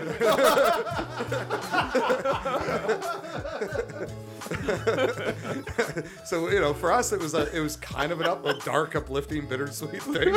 And, and they're like, yeah, take it down. And that's when more people quit. And I'll never forget this story. Was we were working on the Ritualist or the box, and we were doing the. It was like a like a uh, Bioware shock. No, no, no, no. Uh, Not Bioshock. no, no, no. Um, System Shock. no, uh, the space one. Goddamn Shepard. Um, Mass Effect. Effect? Mass Effect. Oh, Mass okay. Effect. Sorry. So you know how they have the the, the dialogue uh, uh, tree. Yep. Yeah. Yeah. That yeah. whole thing. We were working on that basically. It was Oh. based on how evil you were and your decisions. Oh, okay. It's one of those sorts of things, and and uh, so I was at the time I was doing the really boring work of cleaning up the mocap for the dialogue and, and kind of helping some dial in the fake the the, the auto lip sync and, Yeah. and emotion stuff and. I hated it. It was awful. What was funny was we, I'm sure you hated it less than the ones who made Andromeda. Oh god. Andromeda oh. was famous for Right, really right, terrible. yeah, yeah. Sorry, I was like, I think you meant the, the show, and I was like, Oh, I'm like, sorry, I'm not that much of a nerd. uh, uh, so anyway, and I just really wasn't a fan uh, of doing it, but you know, it's part of your job, and you, you do the best you can. And it was funny. It was one of the guys who was really brilliant, Simon Warwick. Uh, I think he runs like a CG school or something online now. He's a really brilliant guy, and uh, he was the only one that understood how that system worked and integrated into the like the engine and stuff. And the programmer that was helping us, she was one of the few people that knew how to program it. And I knew this, and I knew they were both quitting because they're awesome and let us Yeah. know ahead. Kind of like to just like, just by the way, if you need anything from me, get it now because I'm gone. Mm. And you know, so like they normally told you, quit. before they told the company. Yeah. And the thing about it is, normally you give your two weeks notice and you spend two weeks Yeah. finishing out your projects. Mm. Yeah. No, they would walk you out with a box within five minutes. They wouldn't even let you go. No shit. Wow. Oh yeah, they were not. They, it was very much a you're for us or against us. That was that's what was really ruining. not It's the Good, worst yeah. professional environment, man. Oh no, it was Yeah, yeah. Not came- professional, He, yeah. he had a meeting. He's like a a bunch of you were asking for, um, what do you call it? Like your boss, uh, like a like a reference. yeah. A lot of you are asking your team leads for references. And, you know, not only does that work, that works against you. It's not good for you to have a reference if you're quitting. Like, very closing, uh, uh, circling the, the wagons. It was a bad meeting. We That's were that crazy. killed morale. Destroy. Like we went out. Because people are asking for character references, like Yeah, like for their from their boss, they were tired of what was going on. They were gonna they asked their immediate boss, and they go, "Yeah, of course." And to basically, SK ended up instituting it. If you're a supervisor, or a lead, or something, you are not to give. Um, um, that's wild. yeah, you're not to give a, a That's pretty reference. sta- to be fair, that's pretty standard. No, not my, not in, the, in my industry. I it's, often give references for people who I've actually fired myself. Well, that's a little surprising because Yeah, I wouldn't. Yeah, well, no, for, for sometimes reasons outside of their control. Oh, okay. All right, fair enough, fair enough. But like honestly, it's it's what why why wouldn't you at least offer a character reference? Like even if you can't say anything about the employment or whatever, so you can still give a character reference. yeah, no, that, I mean that's fair enough. But anyway, they were saying that, and it's like not only is it not good for them, it's not good for you, it's not good for anybody. References are outdated, and he, they gave this whole talk, and I was like, Gross. Yeah, it, it was. Yeah. I was like, oh, I see where. The, okay, cool. like now I know where we're at. This is the I know what kind of people we are now. Wow. yeah, and, and so that Wow. was like a whole thing, and Damn. uh, yeah, it, it was a weird, weird place to, to work. And like I said, I wouldn't give it up for like I spent Yeah. five and a half years. I wouldn't give it up. It taught me more about politics and the business and, and how to not to behave and Yeah. how to behave and, and all these things that you know and i had some good people i worked with that taught me a lot i mean the, like i was saying i was talking to game designers and programmers mm-hmm. and what i learned from them that you just don't get in art school is procedural thinking Yes. you know that to me has changed my career and, and like you know aside from just being reliable and just doing the work you say you're gonna do Yeah. aside from that which if anyone wants to get into any of these industries or really any job but a career job be the one that's reliable dependable always put in the work i'm not saying you always have to have passion for your job because lord knows i don't some days but you know on those days you still got to be there show up and do your best It's always been my motto, man. You become the one who's indisposable, and Yep. they won't dispose of you. and that so that's what ended up happening is they were quitting so they're walking people out with their desk and i made the choice i'm going I'm, he's the only one that knows this if i if we're gonna have to relearn how to do this talking Wow. like an auto lip syncy face Oh stuff my god. And he was about to leave so i went uh simon uh, uh can you please teach him? Pat in hand just please sir may i have some more? And on the down low i basically have him sit with me. I'm writing down notes. Like i ended up making a whole doc like a whole doc on how to do that thinking fuck, if i leave or if i get fired or The raft Bible that you can hold on to while you're everything else is sinking. just swimming and that but i've got my lip sync uh, so It's you rocking in a corner. Thank God. um, so he ended up showing me how to do that, and thank God because we'd have been fucked, at least fucked for about a month minimum. But like Right. when you're in the depths of building a game, you, you that month matters, right? Yeah, yeah. And, you know, you, that means you're not spending qualitative time over here. You're just spending rebuilding time over here. Yep. So he was awesome. Tell this ahead of time. They, what was interesting is he quit and he was uh, married um, um, to an animator. Um, very she was she went to my school as well. Susan, she was a very wonderful person. They both are. Um, my understanding, I don't know the details, but basically he quit. They walked him out. They called her into like HR and basically said, "Are you planning?" Because they were married. Yeah. And he was like leaving, leaving, like leaving town. So I think I think they kind of just went, "Well, are you going?" And she's kind of put on the spot, like, uh. That's So not legal. I know. I don't know. Like again, I don't know. Maybe she volunteered the information. I don't know what the details are. Yeah. I wasn't in those discussions. Um, uh, but it definitely smacked up, and they walked them out with a box basically, and Both of them right there. both of them on the day when they quit. So I'm lucky that ahead of the two weeks, he was like, mm-hmm. "Hey," because you know he's a good guy and he Yeah. cared about the team. And again, that's a good lesson for me. He'd been in the industry a few years longer than me, and was a he was started as an animator and became like a technical animator. And he's a really brilliant guy. Like he can program and do all this other stuff. And uh, he actually worked on uh, Arkham City, I believe. Oh, nice. Uh, Wow. Rocksteady. Um, Hell yeah. Yeah, and, and she, ended up work- she ended up working on, was it the Wii game? Uh, it was a black and white, really bloody, gory. Um, Oh, Wii, Kill- no, X GameCube? we No, we no, it was Wii Wii U. It was a kill kill something. The guy, very cartoony. It's like Sin City meets. Yeah. I, I remember the game. yeah, I can't anyway, she ended up working called, on yeah. that. Like, you know, they've been around. Anyway, so I was lucky enough that they told it. And to me, that was like, that was professionalism right there. Despite it all, um, yeah, there it is, Mad World. Mad Mad Oh, World. yeah, Yeah, that's it. So Yeah. she She worked a good game. chainsaw. yeah, she worked on that, and uh, you know, and you want to talk about market professionalism? Like he came to us saying, "Hey, I'm quitting. I have a lot of information you should probably know," and told people. He could have said, "Fuck you, SK," and Hmm. Yeah, yeah. people to you know be a month late, but he didn't. Yeah. He was awesome. So again, that's a great lesson in a very positive way. I had other good leads. Hmm. Um, uh, one of the guys ended up uh, Clove Roy, I think it was. His, he was my first lead in the industry. He ended up I don't know, animation director head of animation somewhere at West. It was Bioware or one of those places. I don't remember. Uh, but you know, he, he's great to learn from, and like we had a bunch of people, great people to work with. Um, a lot of them are at uh, all over the games industry now. Yeah, a lot of them at uh, Ubisoft Toronto, uh, having worked on Starlinks. Was this, Oh, Starlink, Battle for Atlas. uh, that one? I don't know. it, was the, it was the Fox. What is it? Probably. Yeah, Yeah, yeah. Star Fox, Starlink, Yeah, Star yeah. Fox name. Uh, and they worked, on, you know, all the Assassin's Creed stuff they work on with Montreal and all that kind of stuff. So, you know, it, it's seeing how the people I started out in the industry with ended up just expanding outwards, sort of seeing all the stuff they've worked on. And I've got, like I said, I'm in the animation industry for television. And so it's the same thing now. I watch satellite TV or go on YouTube. I'm like, yep, worked on that. Yep, worked on that. Oh, enough friends. It becomes this That's whole thing. And you know all the fucked up stories behind it. And like, what people don't know is I'm working on a crazy, like a, a really young kid show, and I'm like a borderline alcoholic. I'm like this most cynical, grumpy, borderline alcoholic, and it's like, you know, I'm giving parts of my soul away just to like entertain, and you're just like, ugh, these cr- like long hours. Just, Off mic, you have to tell me because I have a two-year-old at home and she watches a lot of cartoons. I got to know if uh, Pikwik watching- back. What's It's that? Pikwik Pack. I've worked on Pikwik Pack, Paw Patrol, Thomas the Train, Bubble Guppies, uh, you know, and more, and more. Those are some heavy hitters, man. yeah, yeah, yeah, like you know, sort of thing. So uh, Pikwik Pack's the latest one; it just came out, Yeah, but yeah. Uh, that's for two to five year olds. So Yeah, yeah, It's on yeah. Treehouse. It actually just came out. Oh uh, yeah. two days ago. Oh, we'll be watching it then. Yeah, So yeah. yeah, that's Wait, it just went live. Uh, so it went Disney Junior um, in November, and then uh, Treehouse in Canada on Boxing Day. Um, but anyway, uh, uh, so yeah, so there's a lot of pain and passion and blood and fucking misery that goes behind these things, not just the kids stuff, but that's video how I always imagine children's shows being made. By the Oh, way, yeah. Hi, today we're gonna learn a valuable lesson. There's just a guy behind it going, "Fuck." I the need a amount, drink. the amount of drinking in the video game industry is insane. Like just like we would be working when we were trying to finish X Men Destiny. We knew, like we Yeah. knew what it was. We're not stupid. It's not like we wanted it to be that way, and that's what I should say. If anybody that's ever shit on a bad video game, you have every right to. Sure.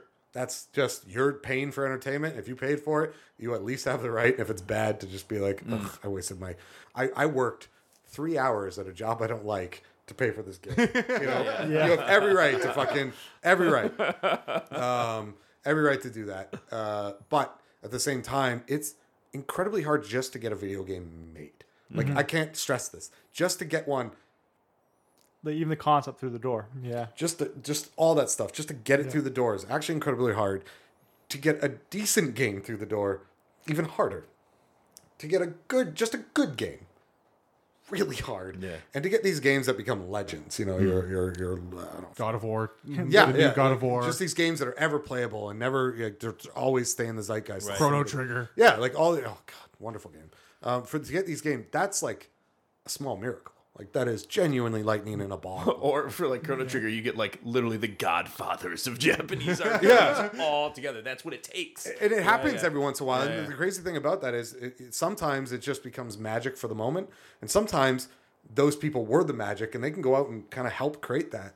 Like you know, you get your uh, Spielbergs, I guess you could say, who just somehow be able to constantly Hmm. find the right people and create that lightning in a bottle. Um, and and sometimes you just need Oh my- that weird confluence. God, I'm fucking forgetting the guy who does Disney now. Who's a part Filoni, of Filo- Favreau? No, Favreau. Favreau. Yeah, I mean, he is- Everything he touches is gold Yeah. now. But you know what it is? You know what he is? One, he's about collecting the right people, and two, story, story, story, character, story. Yep. That's everything is about that. Now, obviously, all the extra world building and all the you know all that extra stuff. That's great, but it's because why did why was Iron Man one such a success and launched the MCU? He didn't try to create a superhero story. He created a character movie, Yeah. which is what Jon Favreau does best. Yep. Yeah. And that's down. why it was ex- became the MCU was because character, character, story, character. Yeah. and that's what Favreau does best. And if you look at all his movies, for the most part, they always have. They may not always be the great movie or the best show or whatever it is. I'm looking at you, Lion King. Oh, he, um, a good-looking loves movie. That. Favreau loves them. You're talking about the live action one, or? Yeah. Oh, no, I mean, well, it's not live action. First of all, Yeah, it's yeah. animated, um, which is a whole other thing. But uh, you know, that's what he does, and and you know, it's funny because the minute I heard Jon Favreau was doing the first Iron Man, I was like, okay, that could be interesting. And then obviously Robert Downey Jr. I was like, okay, this is good. Like that's a great Yeah. pairing. And I was one of Oh, the few. look, an alcoholic playing an alcoholic. Yeah, I know. And I'll say this. I remember at the time, people just like uh, uh, Heath Ledger and all that stuff, people were like, oh, fuck.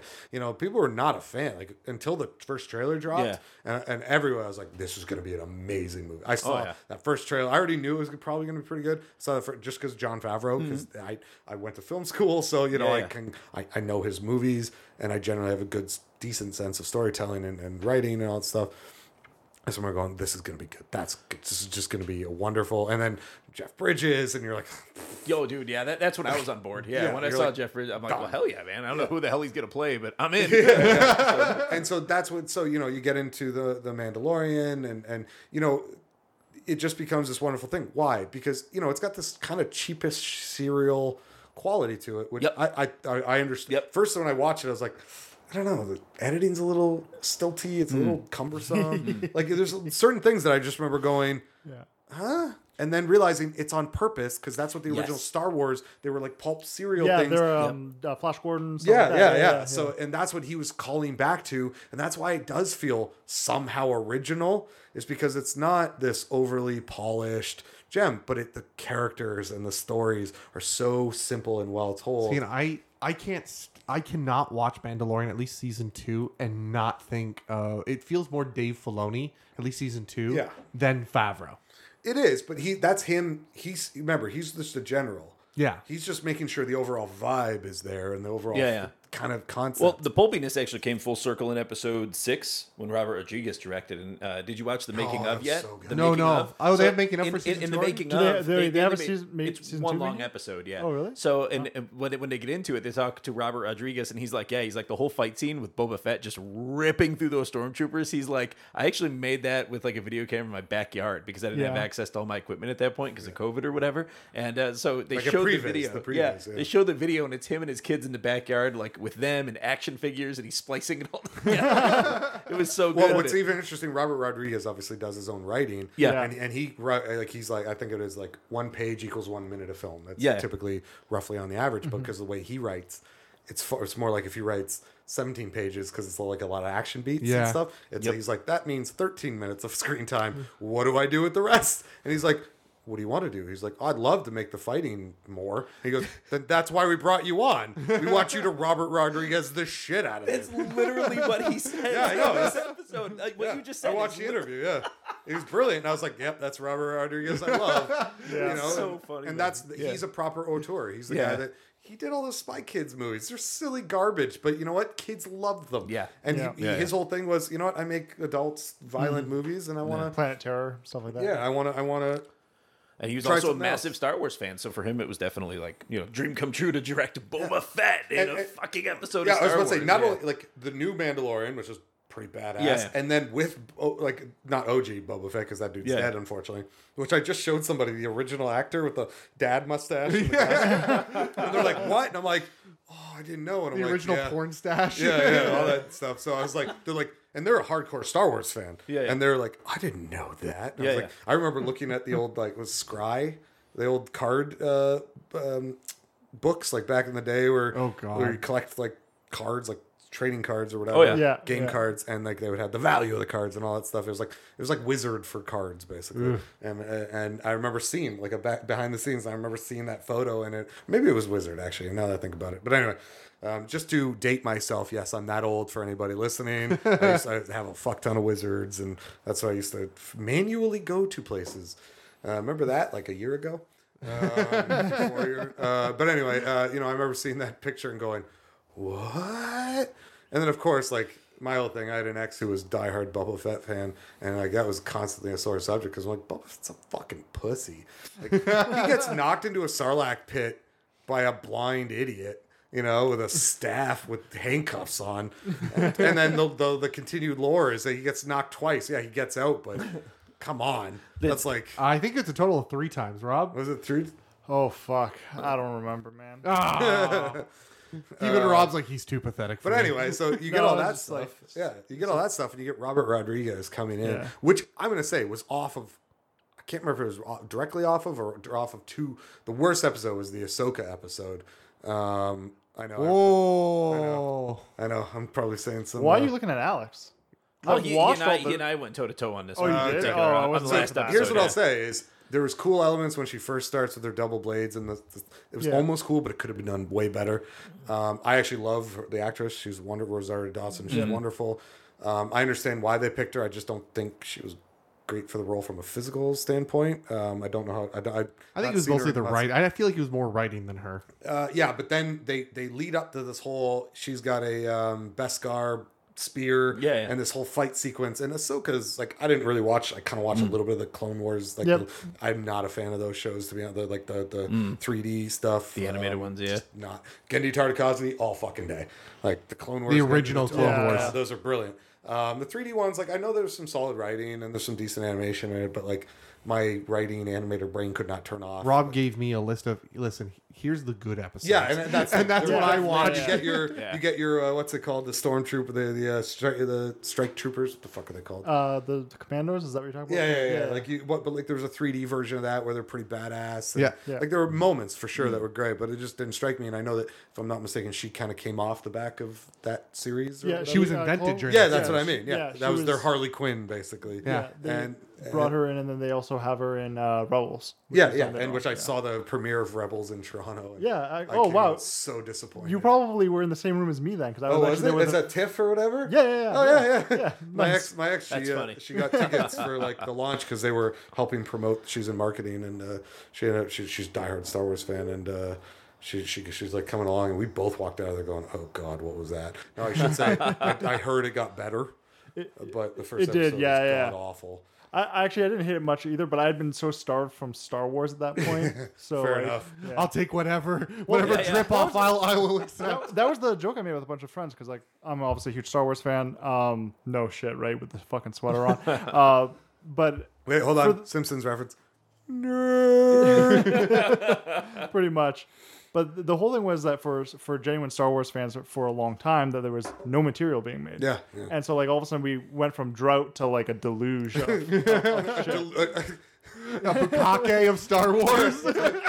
a diarrhea of Star Wars. that's probably a lot more accurate. I love the reference to the bukake of animated Star Wars series. yeah. So, uh, but but yeah, no. Uh, yes. yeah. So I, I, anyway, I know she came off the back of that, and I know she became she is a cool character, like you know all that stuff. But you know, they lead up to this whole thing where Mando's basically playing second fiddle, which is fine. That's that's great. Like I have Yeah, no yeah. problem with that.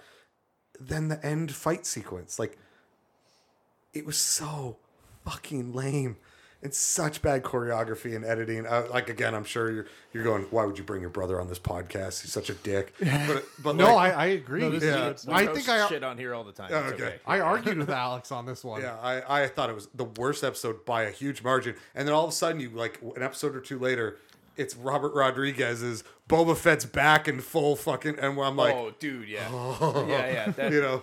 Yeah. like- you, you can't really do better than that. but and one of the it things was- they did really well on that, aside from just it being a cool episode, was the physical impacts of the stormtroopers. Whenever the rocks are hitting them, like, oh, oh, just Yeah. busting pieces. oh, so good. Yeah. And it's so Robert Rodriguez. It was it was really So fucking physical. satisfying. Yeah, it was oh. so satisfying. And that's why I Oh remember my thinking, God. I'm like, you know why this feels so good? Yeah, of course it's a great episode and well edited and all that stuff, good fights and all that stuff. But it was that that Yeah. impact made you feel like, oh, this ain't a kid Dude, show. that that whole Yeah. that whole scene I remember at, at the end of that episode, episode six, I was just like, "What the fuck did I just watch?" Like, and I had to go back and watch it again immediately. I'm like, I have to absorb it. So it was it was like that. So going from that Ahsoka episode to that is just like one of the stronger episodes, or sorry, one of the weaker episodes, the stronger episode. And then they get to the Bill Burr episode where you're just like, what is the joke online? I saw is Bill Burr's character, I forget his name, but um, Mayfeld, yeah. yeah, Mayfeld, he's got more character development than Rey did in the three movies. It's true. And the thing is, Bill Burr's not even really a good actor, but he's just so genuine of a person. Yeah. But he was he was acting like the conscience of Din Djarin in that, which is so cool. Yeah. Because Din Djarin's not going to say the things that he's kind of working through in his mind, Yeah. but but he's he's the sounding board for Din Djarin, which I thought was fucking brilliant. Yeah, it really and then they even they even gave obviously uh, Pedro Pascal the chance to like actually act in that episode too, right? Because he got to do some of the facial expressions. See, that things. actually bothered me. Yeah. That actually bothered me. No because shit. I, I wished he hadn't taken off his helmet. Oh, Because they only take it off the one time before the final reveal at Yeah. the end. You Yeah, could yeah. have said that. Actually, I should say what I really wanted them to do was to them get caught in like a battle, like some sort of laser. Hmm. Like, oh shit, we're in the middle of the Alamo. Oh god. And he takes off his helmet and puts it on Baby Yoda to protect him because it's Beskar. Oh, And yeah. then like that's the way he has to go, his Oh, that's His- actually that's it could have been a story cool beat. idea. Yeah, Yeah, it could have been a cool story thing, and Yeah, yeah. and you know. But what's funny was the minute I saw the X-wing show up, I'm like, "That's Luke." yeah, it's, I was watching with a diehard Luke, and, and she'd already seen it, and I was like, "That's Luke," and she's like, "What?" And I went, "He's got one hand glove." yeah. And the way he fights, and like, uh, the, Oh, yeah, yeah. You didn't, even, you couldn't even see the, the the the lightsaber quite yet, but it was green. It was, it was an X-wing. It was one hand glove, and they're like trying to hide it strategically. So when you know editing, you're like, Yeah. Yeah, why a- why are you concealing this? "Yeah." If it was any other character, you wouldn't conceal it. Yeah. you And you mentioned the way he fights too. It struck me also as distinctly Luke Skywalker. Yeah, and the I'm- way I'm he not sure why, but It was just his physicality. I thought it was a bit aggressive for Uh, Luke Well, Skywalker. sure, it's like, but peak, it's- peak Luke Skywalker. It's the same style as Anakin, right? It's like an inherited style. Oh, okay. That he uses. Okay, I can see yeah. that. Yeah, That's but- why he also has Force Crush at the end. oh, I was about to say because that's a little bit of his dark side, his controlled dark side, Yeah. Force Crush coming out, and uh, but anyway, so what makes it distinctly, being that I'm an animator Hmm. and that's what I do is study physicality, it's that he has a confident walk and he's, basically just one handing it, Yeah. Hmm. which became Luke's sort of style. Is he started off doing more two handed, more Yeah, as yeah. like a thing, and as you see later on, he becomes more of a one handed fighter. And he does go the back other hand is the force hand. Yeah, he ends up kind of Yeah. slowly evolving into that, and so that's what makes it that distinct um, sort of thing. And and the fact that he's not afraid of his dark side, he's kind of defeated that. So he's got the Yeah. dark uh, tunic or the dark Mm. uh, robe The outfit. and all that stuff. And so I was like, "Yep, that's lit-" she, like literally three seconds." She went, "How'd you know that? Have you watched this?" I'm like, "No, it's It's pretty Of it obvious. As soon as I saw that, like I was, is it Luke? Is it Luke? And then I saw the glove and went, eh, it's Luke. yeah." Yeah. But anyway, yeah. So it's So now they can disavow of the sequel trilogy, and we'll just follow along with this other stuff that started now. And Yeah. I've, I've seen memes of like this is a separate timeline now, and people are like branching it off. I'm and okay with that. And yeah, oh, I think I don't think anyone's gonna be like, I don't like that. anyone anyone with any. What's like, funny is that almost now because of how good it is, people are like, "Oh, no, let's just that's the main timeline. We've we've se- we've Yeah. separated off, and let's just pretend. Who's Rey? Yeah, yeah, Rey who? Honestly, I couldn't give a shit if they were just like, yeah, I mean, you could take that as the timeline if you want, or it's Legends, whatever you want, and we're gonna do this other thing now and try again. I'd be fine with that. I'd be Yeah. totally good. With If they, Yeah. I would love it if they came out and were like, listen, we're sorry. Just a big whiteboard with the three movies. I mean, Swipe Favreau right across. kind of did do that. In his own right. Like he didn't Yeah. knock it all out, but Yeah. he went no, no, no. I mean, some of the, from my understanding, I'm not going into it, with all my friends, they're like, no, like some of this stuff does not follow the actual canon or the thing. Like there are certain things, my understanding, that kind of make its own canon or its own sort of thing for the story's sake. And this goes back to something I've talked to my brother about and a lot of people. Um, a lot of the problem with a lot of fandoms are the fans. Oh, totally. Crazy Yeah. thing to say. No. I know. No, but like I've always said, the worst part about the video game industry, despite you know your Blizzards and Activisions and all the, the, the, the- the- all them um, and all that stuff, the fans. Are, Yeah. are one of the major problems, and I'm not saying because fans are what make the industry. Don't get me wrong, but they, you know, I'll always use. Um, oh my God, we just Shepard Mass Effect. Mass Mass Effect. I, will never forget that because Mass Effect 1 came out, hugely successful, Yep. massively successful. People love it. Mm. Second one comes out, and they tried, and this was the age, I should say, of sequels. I don't know if you guys remember this. Is everyone was complaining sequels. well, No one's Yeah. creating anything new. It's all sequels. Yeah, yeah. Well, one, it's a money industry, so yeah, it's a winning Yeah. formula. You're gonna milk that cow. But two, um, I almost said horse. You're gonna melt that horse. That's a whole other And I'm just thinking, uh, Milk the Cow 2 Electric Boogaloo. milking the horse. That's a whole other thing. Um, but Slightly, slightly different. But uh, you know, this is a big thing. A lot of the fans were crying, "Get new original ideas, experiment, have some fun." And so, what does uh, Mass Effect do on the second one? They changed some of the game design, add a whole space thing or whatever. Like they kind of added new mechanics, if I'm not mistaken. Yeah, like cover mechanics and stuff like that. Yeah, but no, it was more like they had the fight. No, they made it. They made the combat. They made. They took it less from being like an RPG Yeah. and made it more Action. of an action what was, RPG. right, right. Yeah. They made combat a bit more punchy, quicker. Um, they More foc- first person or third fir- person. Yeah, yeah, yeah. Yeah, yeah. They, Or what was it? The Star Wars game. More uh, uh, the really cool one. Star. Uh, Fallen Order, Jedi Academy. No, it was before all that. Unleashed, Force Unleashed. No, before that. Stormfront. No. No, it would have been Battlefront. Battlefront. That's it. Yeah, yeah. Oh, okay. Battlefront. Uh, they, they- my understanding from when I watched the playthrough is a little more Battlefronty, um, in the sense that you're more in the action. Uh, no, No, nah. I would well- not compare it to Battlefront. Fair enough. That's Here's fine. of, Gears of War would be a better. okay, well, fair enough. Yeah, Whatever it is, it they changed it a bit. Yeah. They added chain things. They took things away. Mass Effect 2 is still one of my favorite games of all time. Too. Yeah. I love Mass Effect. But Effect. that was a really I don't know if you guys remember that was a, a controversial like people Oh, were yeah. up in arms Yeah, yeah. over it because they're like why'd you ruin our game and, Yeah, I'm, yeah. and I'm going all right and then obviously Mass Effect 3 Mass Effect And- 3 comes out and that's that's a whole other thing but my understanding is they changed more of the gameplay again a little bit to try to no. Mass. The only thing that pissed people off with Mass The Effect ending, Three yeah. was the ending. That was it. okay I thought they changed the design a bit again too Mass Effect 2, they just distracted them. They're like, things have changed, but Miranda boobies, here you go. oh, what? yeah. Well, but I what I remember that, and there was several other games at the time. They would change a little bit and try to experiment a bit, try to change it up, add some stuff, and they're like, "What are you doing? Don't make s- too many sequels, but what do you, you know, experiment more, make something new. But what are you doing to my beloved favorite same? I want you to make the same thing, but twice." And I remember sitting here, game after game. Gears of War went through the same Yeah, thing. You're like, you just released the same fucking thing. Yeah. It's like, yeah, because it's awesome. You know, like understandable, but you know, and this was going on a lot, and I just remember thinking, what do they want? Like this is, and, and the thing is, it's the mass of game players are not all the same. They're all individual people Hmm. with individual desires. So the problem is, is trying to placate to them or anybody. This is true of movies. You this is true of can't. ga- you can't. You have to make something you believe in, and and this is what everyone says. You have to make something you believe in, because else you're fucked. Yeah. And this is what Dave Favreau does well. The way I always think of it is you're not a unique creature as much as you think you are. If you like it, there's a good chance there's a shit ton of other people Yeah. that will. The fan Hydra. The fan. So, Yeah. and I remember that, and I remember just distinctly. Of course, you have your Activision, Blizzard, or whoever else. I forget Yeah. who they are now. Um, the really shitty ones are anyway, um, as far as like how they treat fans and their, you know, all that stuff. But I just remember distinctly having this feeling of, what, what are you doing? Like you're, you're shooting yourself in the foot.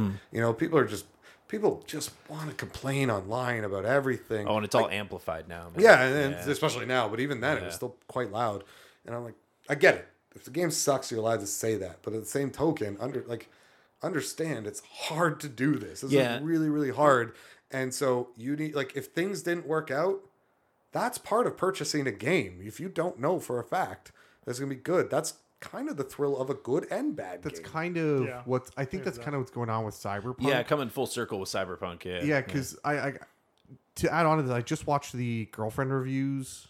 Oh, I want to watch that. You were. You were It is I watched it. You it. yeah. fantastic. Yeah, yeah. Uh, basically, I think it's the first time I saw someone in media who had a video like, "Listen, I have a, I have a controversial opinion. I like it." Yeah, yeah. he's like, "I know. Here, I got stakes for you. Here's my heart. Just, I gotta say it because I gotta be honest." I played it on PS4. I'm still playing it on PS4. It was buggy on day one, but it wasn't more or less buggy than a Bethesda game. So why did they get a pass and why didn't this? You know, it just it doesn't make sense to me why why. I, and I think maybe it's because the length of time. But the people who returned it have not yet seen the scope of the game. The game is on. It is unbelievably fucking massive. I, I'm telling you, even Yeah. compared to something like Witcher Three, which mm. in my mind is kind of the biggest sweeping epic out there right now, it's fucking nuts. Dude, I, I like the other day. I finally made it into an area where I've never been before. I swear to God, I drove in one direction for like ten minutes. Like I just, I don't even know where the fuck. Can't I'm even going. do that in this city. dude. It's that's your story.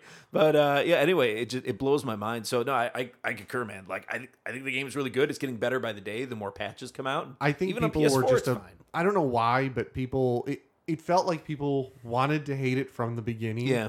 And yeah, they there was like a bit of a fire there that stoked it Yeah. of these glitches, and they felt like they were sold something shitty. But there's also so many other games that listen, just wait a week. Yeah. Yeah. Well, we did a bit on problem this. solved. Remember, we did a bit on this where I took all of the the pre reviews of Cyberpunk before it actually came out. Oh, We did a whole forty minute bit on this, and we uh-huh. just went through all the nasty comments so many people, people, were writing about before it. the game was even released. yeah, yeah. And one guy's like, prediction: this game is gonna suck, or there's gonna be some good parts, or it's the greatest game of all time. And I was like, what the fuck does that mean? Like, what So what you Called said it. is it will be a thing. it will be a game. oh god. So this is kind of like gets my blood going because the minute you start Yeah. seeing just such vitriolic or even just like overly embellished, like this Yeah. is just one of the best games. Like this is a good game, but Yeah, like, yeah. relax. you know, like it's, it's just it's amazing how much of people's identity they put into this stuff. Where I'm like, enjoy it, please do. That's why Yeah, we're yeah. here. We want to entertain. We want to Yeah, yeah. give you moments of joy and experience. Right. That's literally what it's about. But the problem is, if what you're if you're experiencing more outside the game, Hmm. either emotionally or you know, like Yeah. if- if you're Yeah, actually experiencing media, more stuff like that. listening to it on a podcast or than you are getting from the game itself, there's something wrong there. Like Yeah. the whole point is the entertainment you're supposed to feel when you're in it. yeah, you're not you're not more or less a person because this game is good or sucks. Yeah. it doesn't make any difference actually. and and what's funny about that is I always feel like I'm like when I was in the games industry, I didn't feel like I was part of it. I always felt like an outsider. Hmm. And even to this day, in, in the kids, like in television, mostly kid shows that I do, but generally in television, I still feel like an outsider because I still come at it almost like a video game person hmm. in that procedural sensibility. I'm always thinking workflow process, not because that's what matters, the, the, the idea matters, but how you do the workflow, how you do the process is actually largely how the thing comes out well. If you focus on how to get it out the door properly, Yeah. that means you're less QC issues, less road bumps. And so this is the one thing that I learned from video games was good and bad. Um, when you see when you know the process, when you can when you're willing to fight to get that workflow in that process, not just always worried about perfect creativity or whatever, that can change the quality of the game. You might have one less feature that you wanted, but it's a tighter feature or it's Yes. a tighter game experience. Yeah. Now this also comes off the back that players expect more and bigger constantly. Yep. Yeah, I you think know, that, and I don't just mean graphics. I mean just I think that content. world is slightly changing with indie games. People I have been. so. I think people are starting to realize games like Hades, you can have one, two, three core mechanics. That's it. Yep. You don't have to have Red Dead. You don't have to have Bethesda games where, oh, we sh- we threw in horse riding, we threw in train robbing, we threw in the fucking we we you can change the solar system. It's like Jesus fucking Christ, relax. Yeah. Well, one of my favorite games of all time is Psychonauts. Yeah. Um, I absolutely adore it. I know it's not a perfect game, but what they did was the game design, like the level design. Like I don't just mean like the look of it, but I mean you know there's a level where you're you're learning how to use your bouncy your psycho bubble mm. or whatever, and then they just run through a really simple thing. And then they use that in the next major level, and then they add on to it. And you're always leveling up. You're always learning a new thing. And then you would add game mechanics both to your own powers, but then outside. And then you have to use your powers cleverly. So you'd have like four main powers or hmm. whatever it was. And then they would make the design of the level that you have to use those core four things in different ways. Yeah. And I remember thinking, fuck. And it's just good, funny storytelling, well, just clever, cute, and fun, and cool art design. Not a highly polished game. I mean, Double Fine never polishes their game very It's well unfortunate that I don't by any means. I don't think really Tim Schafer, right? I don't, Yeah, I don't yeah, think Tim he's Schafer. ever really done anything as good as Psychonauts since then. Uh, I mean, I think that was he worked light- on the Lucas film all those years. Like he, he was a big he? player in the Lucas Arts years. Yeah, that's where he came Yeah, from. he did like Sam and Max and stuff Yeah, like that, yeah, didn't he? yeah. oh shit! Okay. yeah, Yeah. like he was a writer and a game designer or something like that at that time. Very nice guy too. He was at a GameStop conference. Yeah, He no, was he, nice. he's Very one nice of the few, and so he did one of the. So we want to talk about um, at the time one of the things that inspired me in my mentality now, which is it's about entertainment, not about anything else. If you your job as in making video games or making television or movies or whatever it is, is to entertain first and foremost. Yeah. If you're if you're just trying to work on the most technically perfect thing, great. But if you have to do that under the auspice of entertainment, if you're doing anything else, you're kind of missing the forest through the mm-hmm. trees. And what Double Fine did was back when they were working on Blue, Brutal Legend, Oh yeah. Great game. mixed game, but generally I enjoyed it quite a bit. Really enjoyed it. I enjoyed it. It's a bit of a weird game, but I also know its whole it was a process. surprise for me. I didn't expect it to be as good as it was. No, but it was also very mixed in that it it didn't know what game mechanic it wanted to commit to, which yeah. comes from its Yeah. really Yes. troubled uh, uh, development. Excuse me. Um, but with all that, it was still tons of charm, tons of fun. Just honestly riding around in his rat rod. Oh, dude. like that was just fun. Like listening to sweet mu- music and all that stuff. But um, in the middle of that, they were in the middle of all this clusterfuck with the the developer, not developers, uh, the, the the top Publishers. Publishers, thank you. Um, they're in the middle of all this garbage, and they basically went. Everyone's stressed. All the like team leads, all the workers, everyone's just tired of this shit because they had a whole thing where they didn't want to work with big publishers. They wanted to stay small Yeah. and stuff, and they decided, you know, let's give this a go. And Brutal Legend came up, and it became a clusterfuck. Not that the game was just technically a clusterfuck, but just the process of making the game. And they did something called um, uh, Project Fortnite, not Fortnite and the modern Fork knife. uh, concept, but like uh, 14 days, basically, Yeah. whatever. I think that's what it means.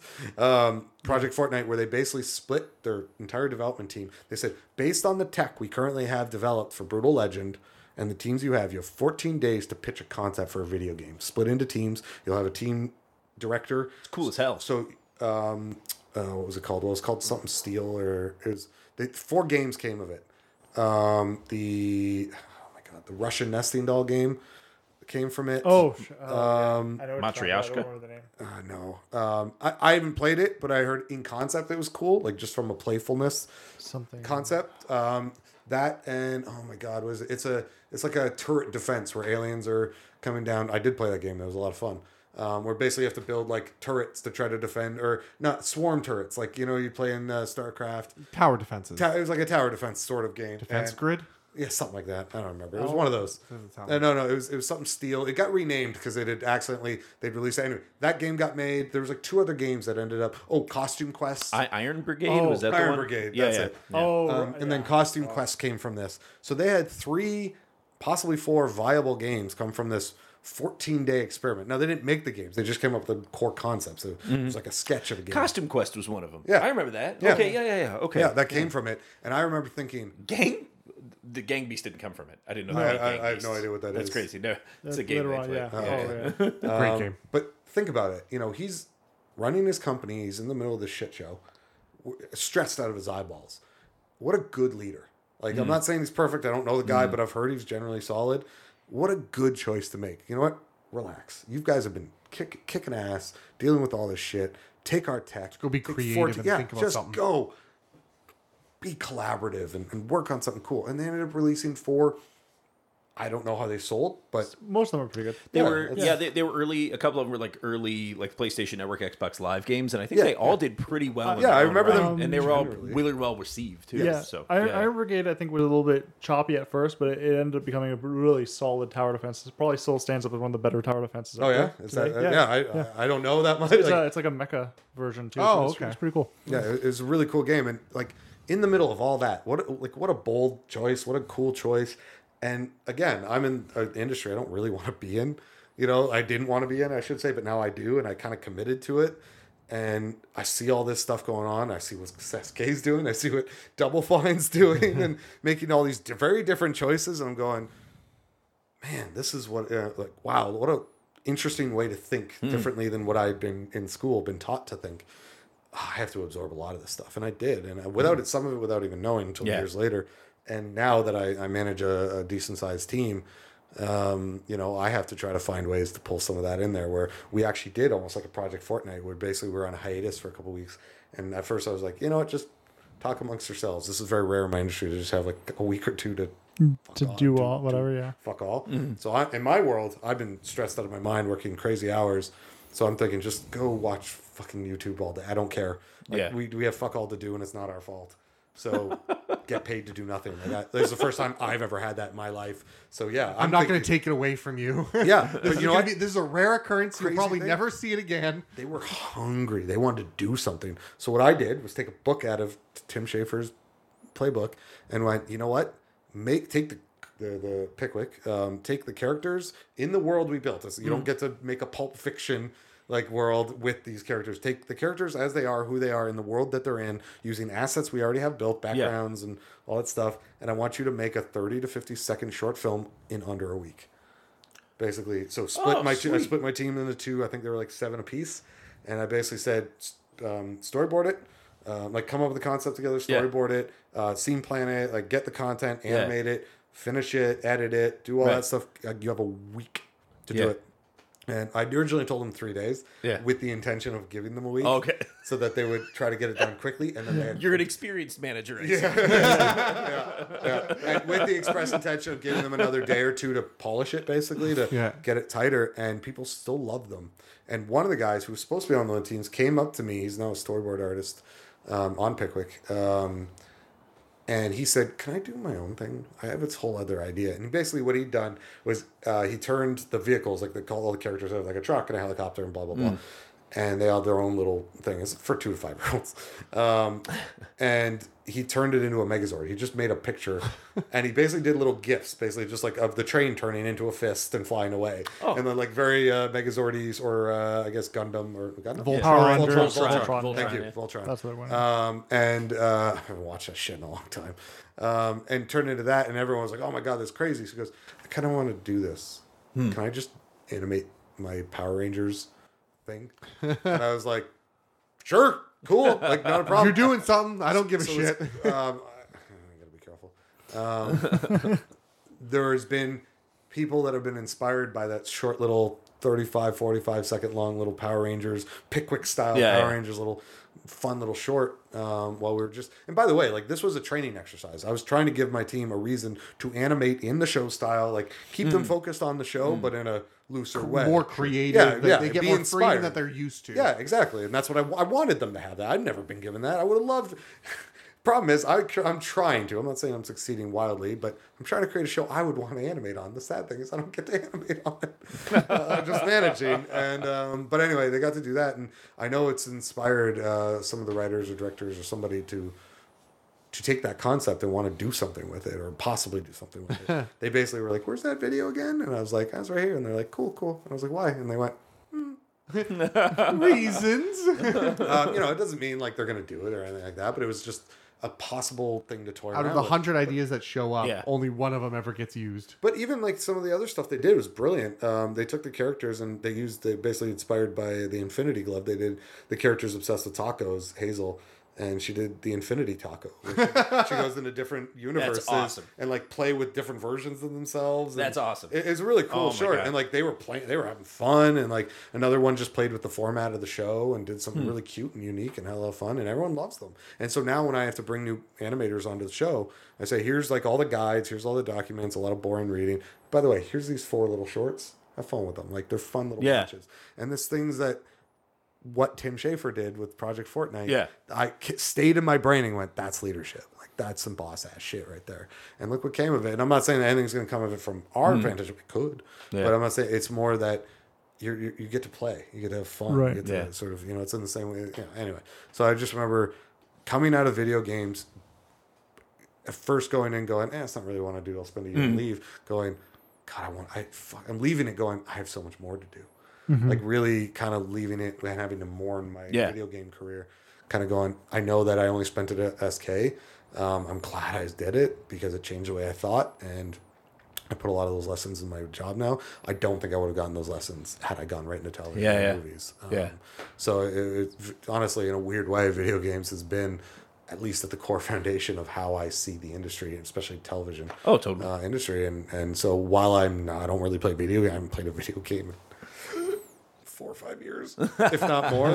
um, I've just got a lot of the Nerd hobbies. card revoked. Oh, I don't No. care. I have take it. It's yours. um, you know, like it, it's one of those things where you know I'm a nerd for blacksmithing and welding and woodworking and being out in the woods and where I'm like hardcore. I'm like, do you know what kind of axe this is? Well, you can tell by the neck and the beard of the axe. you know, and people are like, Oh, but that stuff's getting so mainstream now. I know, uh, I who's the guy who just built the freaking plasma lightsaber or whatever? Oh yeah, Oh, the yeah, yeah. hacksmith. Oh, Hacksmith. That was so Yeah, yeah. fucking cool, man. He's in Hamilton. what? I didn't know that. He's in Hamilton. Like he lives there? That's where his shop is. You're shitting me. No, I didn't know that. You're shitting me. No, he's Canadian. To Hamilton. Yeah, we gotta, we gotta. Fuck, I go to Hamilton all the goddamn time. Like we gotta talk to this guy too. I had no idea he was in Hamilton. Sorry, my sorry, Kitchener. Oh, huh. even better. I go to there all the time too. I had no idea. Shit. Huh, ah, that's crazy. That's crazy. But you know, it's amazing where you can kind of take your Yeah. like I, I didn't have a passion for video games. I had a passion for making something better. Hmm. And and with the right people around, you actually get a chance to. And like I said, I came out of the animation or the games industry mourning it, going, fuck, I had more I wanted to do. And having this weird going, wait, I went into it not kicking and screaming, but just sort of like, eh, it'll do. And then coming out of it going, no, I'm not done yet. But then also going, but I also have this other career that I really want to get into and kind of de- uh, d- develop. And I just still to this day, I, I, you know, I've worked on a, I mean, worked on one indie game that came out. I've worked on like two or three that never came out. Um, I've worked on my own uh, indie game that actually, it's funny because I was working on, it, I was using Unity.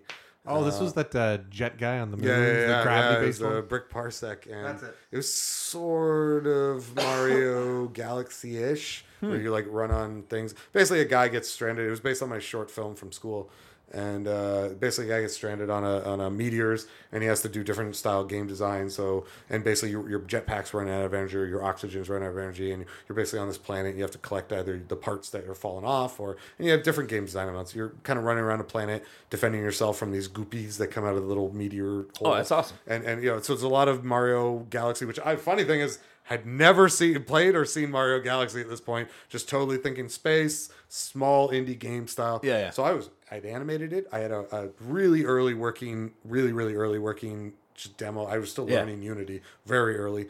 And just I basically got them running on a Right. on a, On the sphere. on a sphere basically and jumping. That was about it. But I animated it all. I was setting that up in Unity, um, and lightning struck a tree across the street or two, two a couple doors over, and ended up going through the Ethernet and frying my computer. Oh, yeah, lost I remember that. I lost everything but like five or six video or like some. yeah, you were playlists. desperate for me to help you. Oh yeah, yeah, yeah. I, I lost it all, and that was like a year's worth of slow development. And I went, no, I can't, I can't do this anymore. Like just, I was just tired from work and tired from that. Nintendo probably sent the lightning bolt. It's too much. It's too much Yeah. like Mario. We're gonna, we got to take him out. So that's that's how Nintendo operates. So And that, that idea actually has uh, like me and my buddy have developed a television show idea around. It's kind of like Trailer Park Boys in Space, um, with the Oh, idea of hell one- yeah. yeah. Well, no, you know, it's a Canadian show, and it's you get to talk about really it's kind of fucked up, but you get to talk about actually really heartwarming the Yeah. same way that Trailer Park Boys does. Right. And I love that show. Um, and a big It's my space kitty. yeah, boys. That's good looking space kitty right there. it's an idea that would work really really well. and uh, uh, uh, so I kind of developed that, and then that game sort of still is its own game potentially, but kind of the game developed into its own part of that story now, and it's kind of evolved. I don't know if I'm ever going to do anything with it, but uh, it's kind of a fun thing. So you know, lightning fucking struck that away and uh, fried that computer. And I was like, that's wild. and I just have no interest in going. Like I just don't have the time to go back and try to do it. Maybe if I, you know, maybe if I make my way big enough in the industry, I might try pitching it and see what I can do with it. But yeah, yeah, Yeah. that's not really a it's not really on my list of things to do it's more of a yeah it's there if i need it as an idea The side hustles, man, they can take over. They can really take over. that's that's what i am now it's just a series of side hustles That's so what my life is becoming. Actually, yeah yeah um, i feel you there so. um i felt like you wanted to come back to something i don't remember what it was and I, now it's, Worst case Pluto. i don't know what that is Worst case Ontario. Worst case um, but yeah, so it's been honestly an interesting. car- It was an interesting career in video games. I have no idea if I'll ever go back. I doubt it. I'll probably be so out of touch with it. It'll be like uh like one of those industry. heist movies or something. Denis Dyack calls. He's like, "I'm making a game Are you in?" You're like, "Son of a bitch!" Son of a I'm in." bitch, I'm in. uh, you know, it's funny. He actually does. It's Apocalypse Studios, and they're making a game through the Amazon Lumberyard. Oh no shit! Yeah, Oh yeah, a lot That's of what he people did. are He called some of the old right? guys. yeah. Oh god. Um, I mean, honestly, I'll say this: I never thought he'd be able to get another. I will say, I always thought he had the willpower to want to try to get up. Sure. I just never thought he would find the people. Yeah. To, to follow him after everything that had happened, but it seems like he found some diehard people that are committing themselves. And, and listen, not, not the game for me, but congratulations to them to just. Oh yeah, if they can pull it off, man. fucking happen. Yeah, like, yeah. like I said, it's hard enough to just make a game Yeah. and to just have like they've got. I don't know if it's a playable demo, but they've shown videos. Like it's, it's I see it all. The time. Oh, I gotta go look it up. Yeah. Yeah, it's called the uh, it's Apocalypse Studios. It's a goth RPG thing. Oh, damn. Um, it's like vampires and Hey, um, watching my brother try to spell. Yeah, we're watching a Apocalypse. apocalypse. Apocalypse. Apocalypse. Apocalypse. Apocalypse. Apocalypse now. Man, he is struggling. Oh This is, god. yeah, there it is. Apocalypse three three three. There it is. I think that was Cool. Um, but yeah, he's been doing this, and uh, Oh, there he is. Yeah, there's the dude on the right. Uh, I don't remember his name, but he was one of. He's been a decent sized dude in the industry. Can't remember his name, but it was a big deal that he signed on. Um, I don't remember his Huh. name, but uh, yeah. So anyway, uh, you know, uh, I'll always. I'm always impressed by anybody. Uh, Tomo Itagaki, Dead or Alive and Ninja or something, but um, Ninja Gaiden, I think. Oh, Itagaki. Yeah. Yeah, yeah. Apparently Okay. Yeah, he's for DOA. somehow he did part of it. He did Ninja Gaiden, uh, Yeah. Dead or Alive. Yeah, yeah. yeah, okay. apparently he's somehow part of it. Wow. Um, or yeah, something like that. But um, Oh, he was the creator of those. Uh, well, Dennis was, but then I think they're they helped create the studio, or they're involved. Maybe Oh they no, just I helped meant Ninja. Gaiden in those. Yeah. Oh yeah, yeah, yeah, yeah. So Wow. anyway, he's got a whole other thing going, and you know, listen, I have a lot of opinions about the guy, but I'll always, I'm all always going to be impressed by someone that has through willpower created Has taken one the company. beating he's gotten and keeps Yeah. going. You know what? Yeah. Yeah, Even if he made a few bad choices, he keeps getting up. There's more than a few bad choices, in my opinion. But you know, uh, but regardless, they're not my. It's not my company. That's his choice, and and kudos to him for fucking making that first one happen, and then trying to make the second one happen, or a third one, and originally from a precursor. He's got experience, right? Yeah, Well, man, this has been a hell of an episode. I think this is going to be the one that we kind of end the year on. So I'm kind of still editing our last one, but I'll pump these out around the same time, and we'll get it posted up here by the end of the year. And uh, what what a what a swan song for 2020. So it's, uh, what a swan song for a company that's no longer two. yeah, yeah, yeah. and uh, I, I loved hearing the story. I love all the stories like this. There was even a uh, what was I just listening to? There was an episode of uh, it was like maybe Retronauts or something where they recently talked about, uh, or no, it was uh, Wizard and a Bruiser podcast. So Ah. plugging them, but they recently did an episode on uh, Gearbox and uh, the whole thing with them and Randy Pitchford. I'm Oh, just yeah, yeah, fucking yeah. fascinated by these stories, man. I think it's so great. And uh, that there's people out there talking about it, but yeah, it's really cool to, to get to get the story. I should say, just as a quick thing, was I was watching uh, Folding Ideas. I don't know if anybody is a YouTube, good YouTube channel. Uh, enjoy. They were doing a play. Him and his girlfriend, wife, whatever she is, partner. Um, we are doing a playthrough, like a live, like a live YouTube cast playthrough of Too Human. I come in from my workshop and I'm fucking filled with you know wood and metal and all this stuff, and I could barely hear. And I just go, I grab a beer and I go into my workshop, my, my my office. I go on my computer to go check my email or something. I don't know, and I see that like here live now is a retro playthrough of Too Human by Folding Ideas, and I'm like, what? And I see them playing, you know, talking, and everyone's in the chat, you know, and you know those chats. And I was like, holy shit, I made this game, and like through the noise, people were like, what? And I was like, yeah, it was that too. and, I was and, and they actually reached out to me, going, hey, do you or possibly would you want to do like a retro retroactive like a podcasty yeah. interview thing? And I was like. I mean, for what I know, I'd be happy to because that that I feel like anything I can do to continue the infamy. Yeah, uh, thing, it's you know, beautiful. sort of. It's a So, beautiful yeah. thing. Beautiful thing. Anyway. So sweet, yeah. Thanks for coming on, and uh, yeah, this was a little bit of a non-traditional episode, but uh, yeah, I, th- I think it was a, a beautiful thing. So it's been wonderful. Brothers. Yeah. putting, putting the power rings together right now. so okay, well, this is Alex Austin signing off, and Uh, little brother Plebby and Adam. And Rob. and the older, better brother, AJ. Oh, nice. all right, talk to you guys in 2021.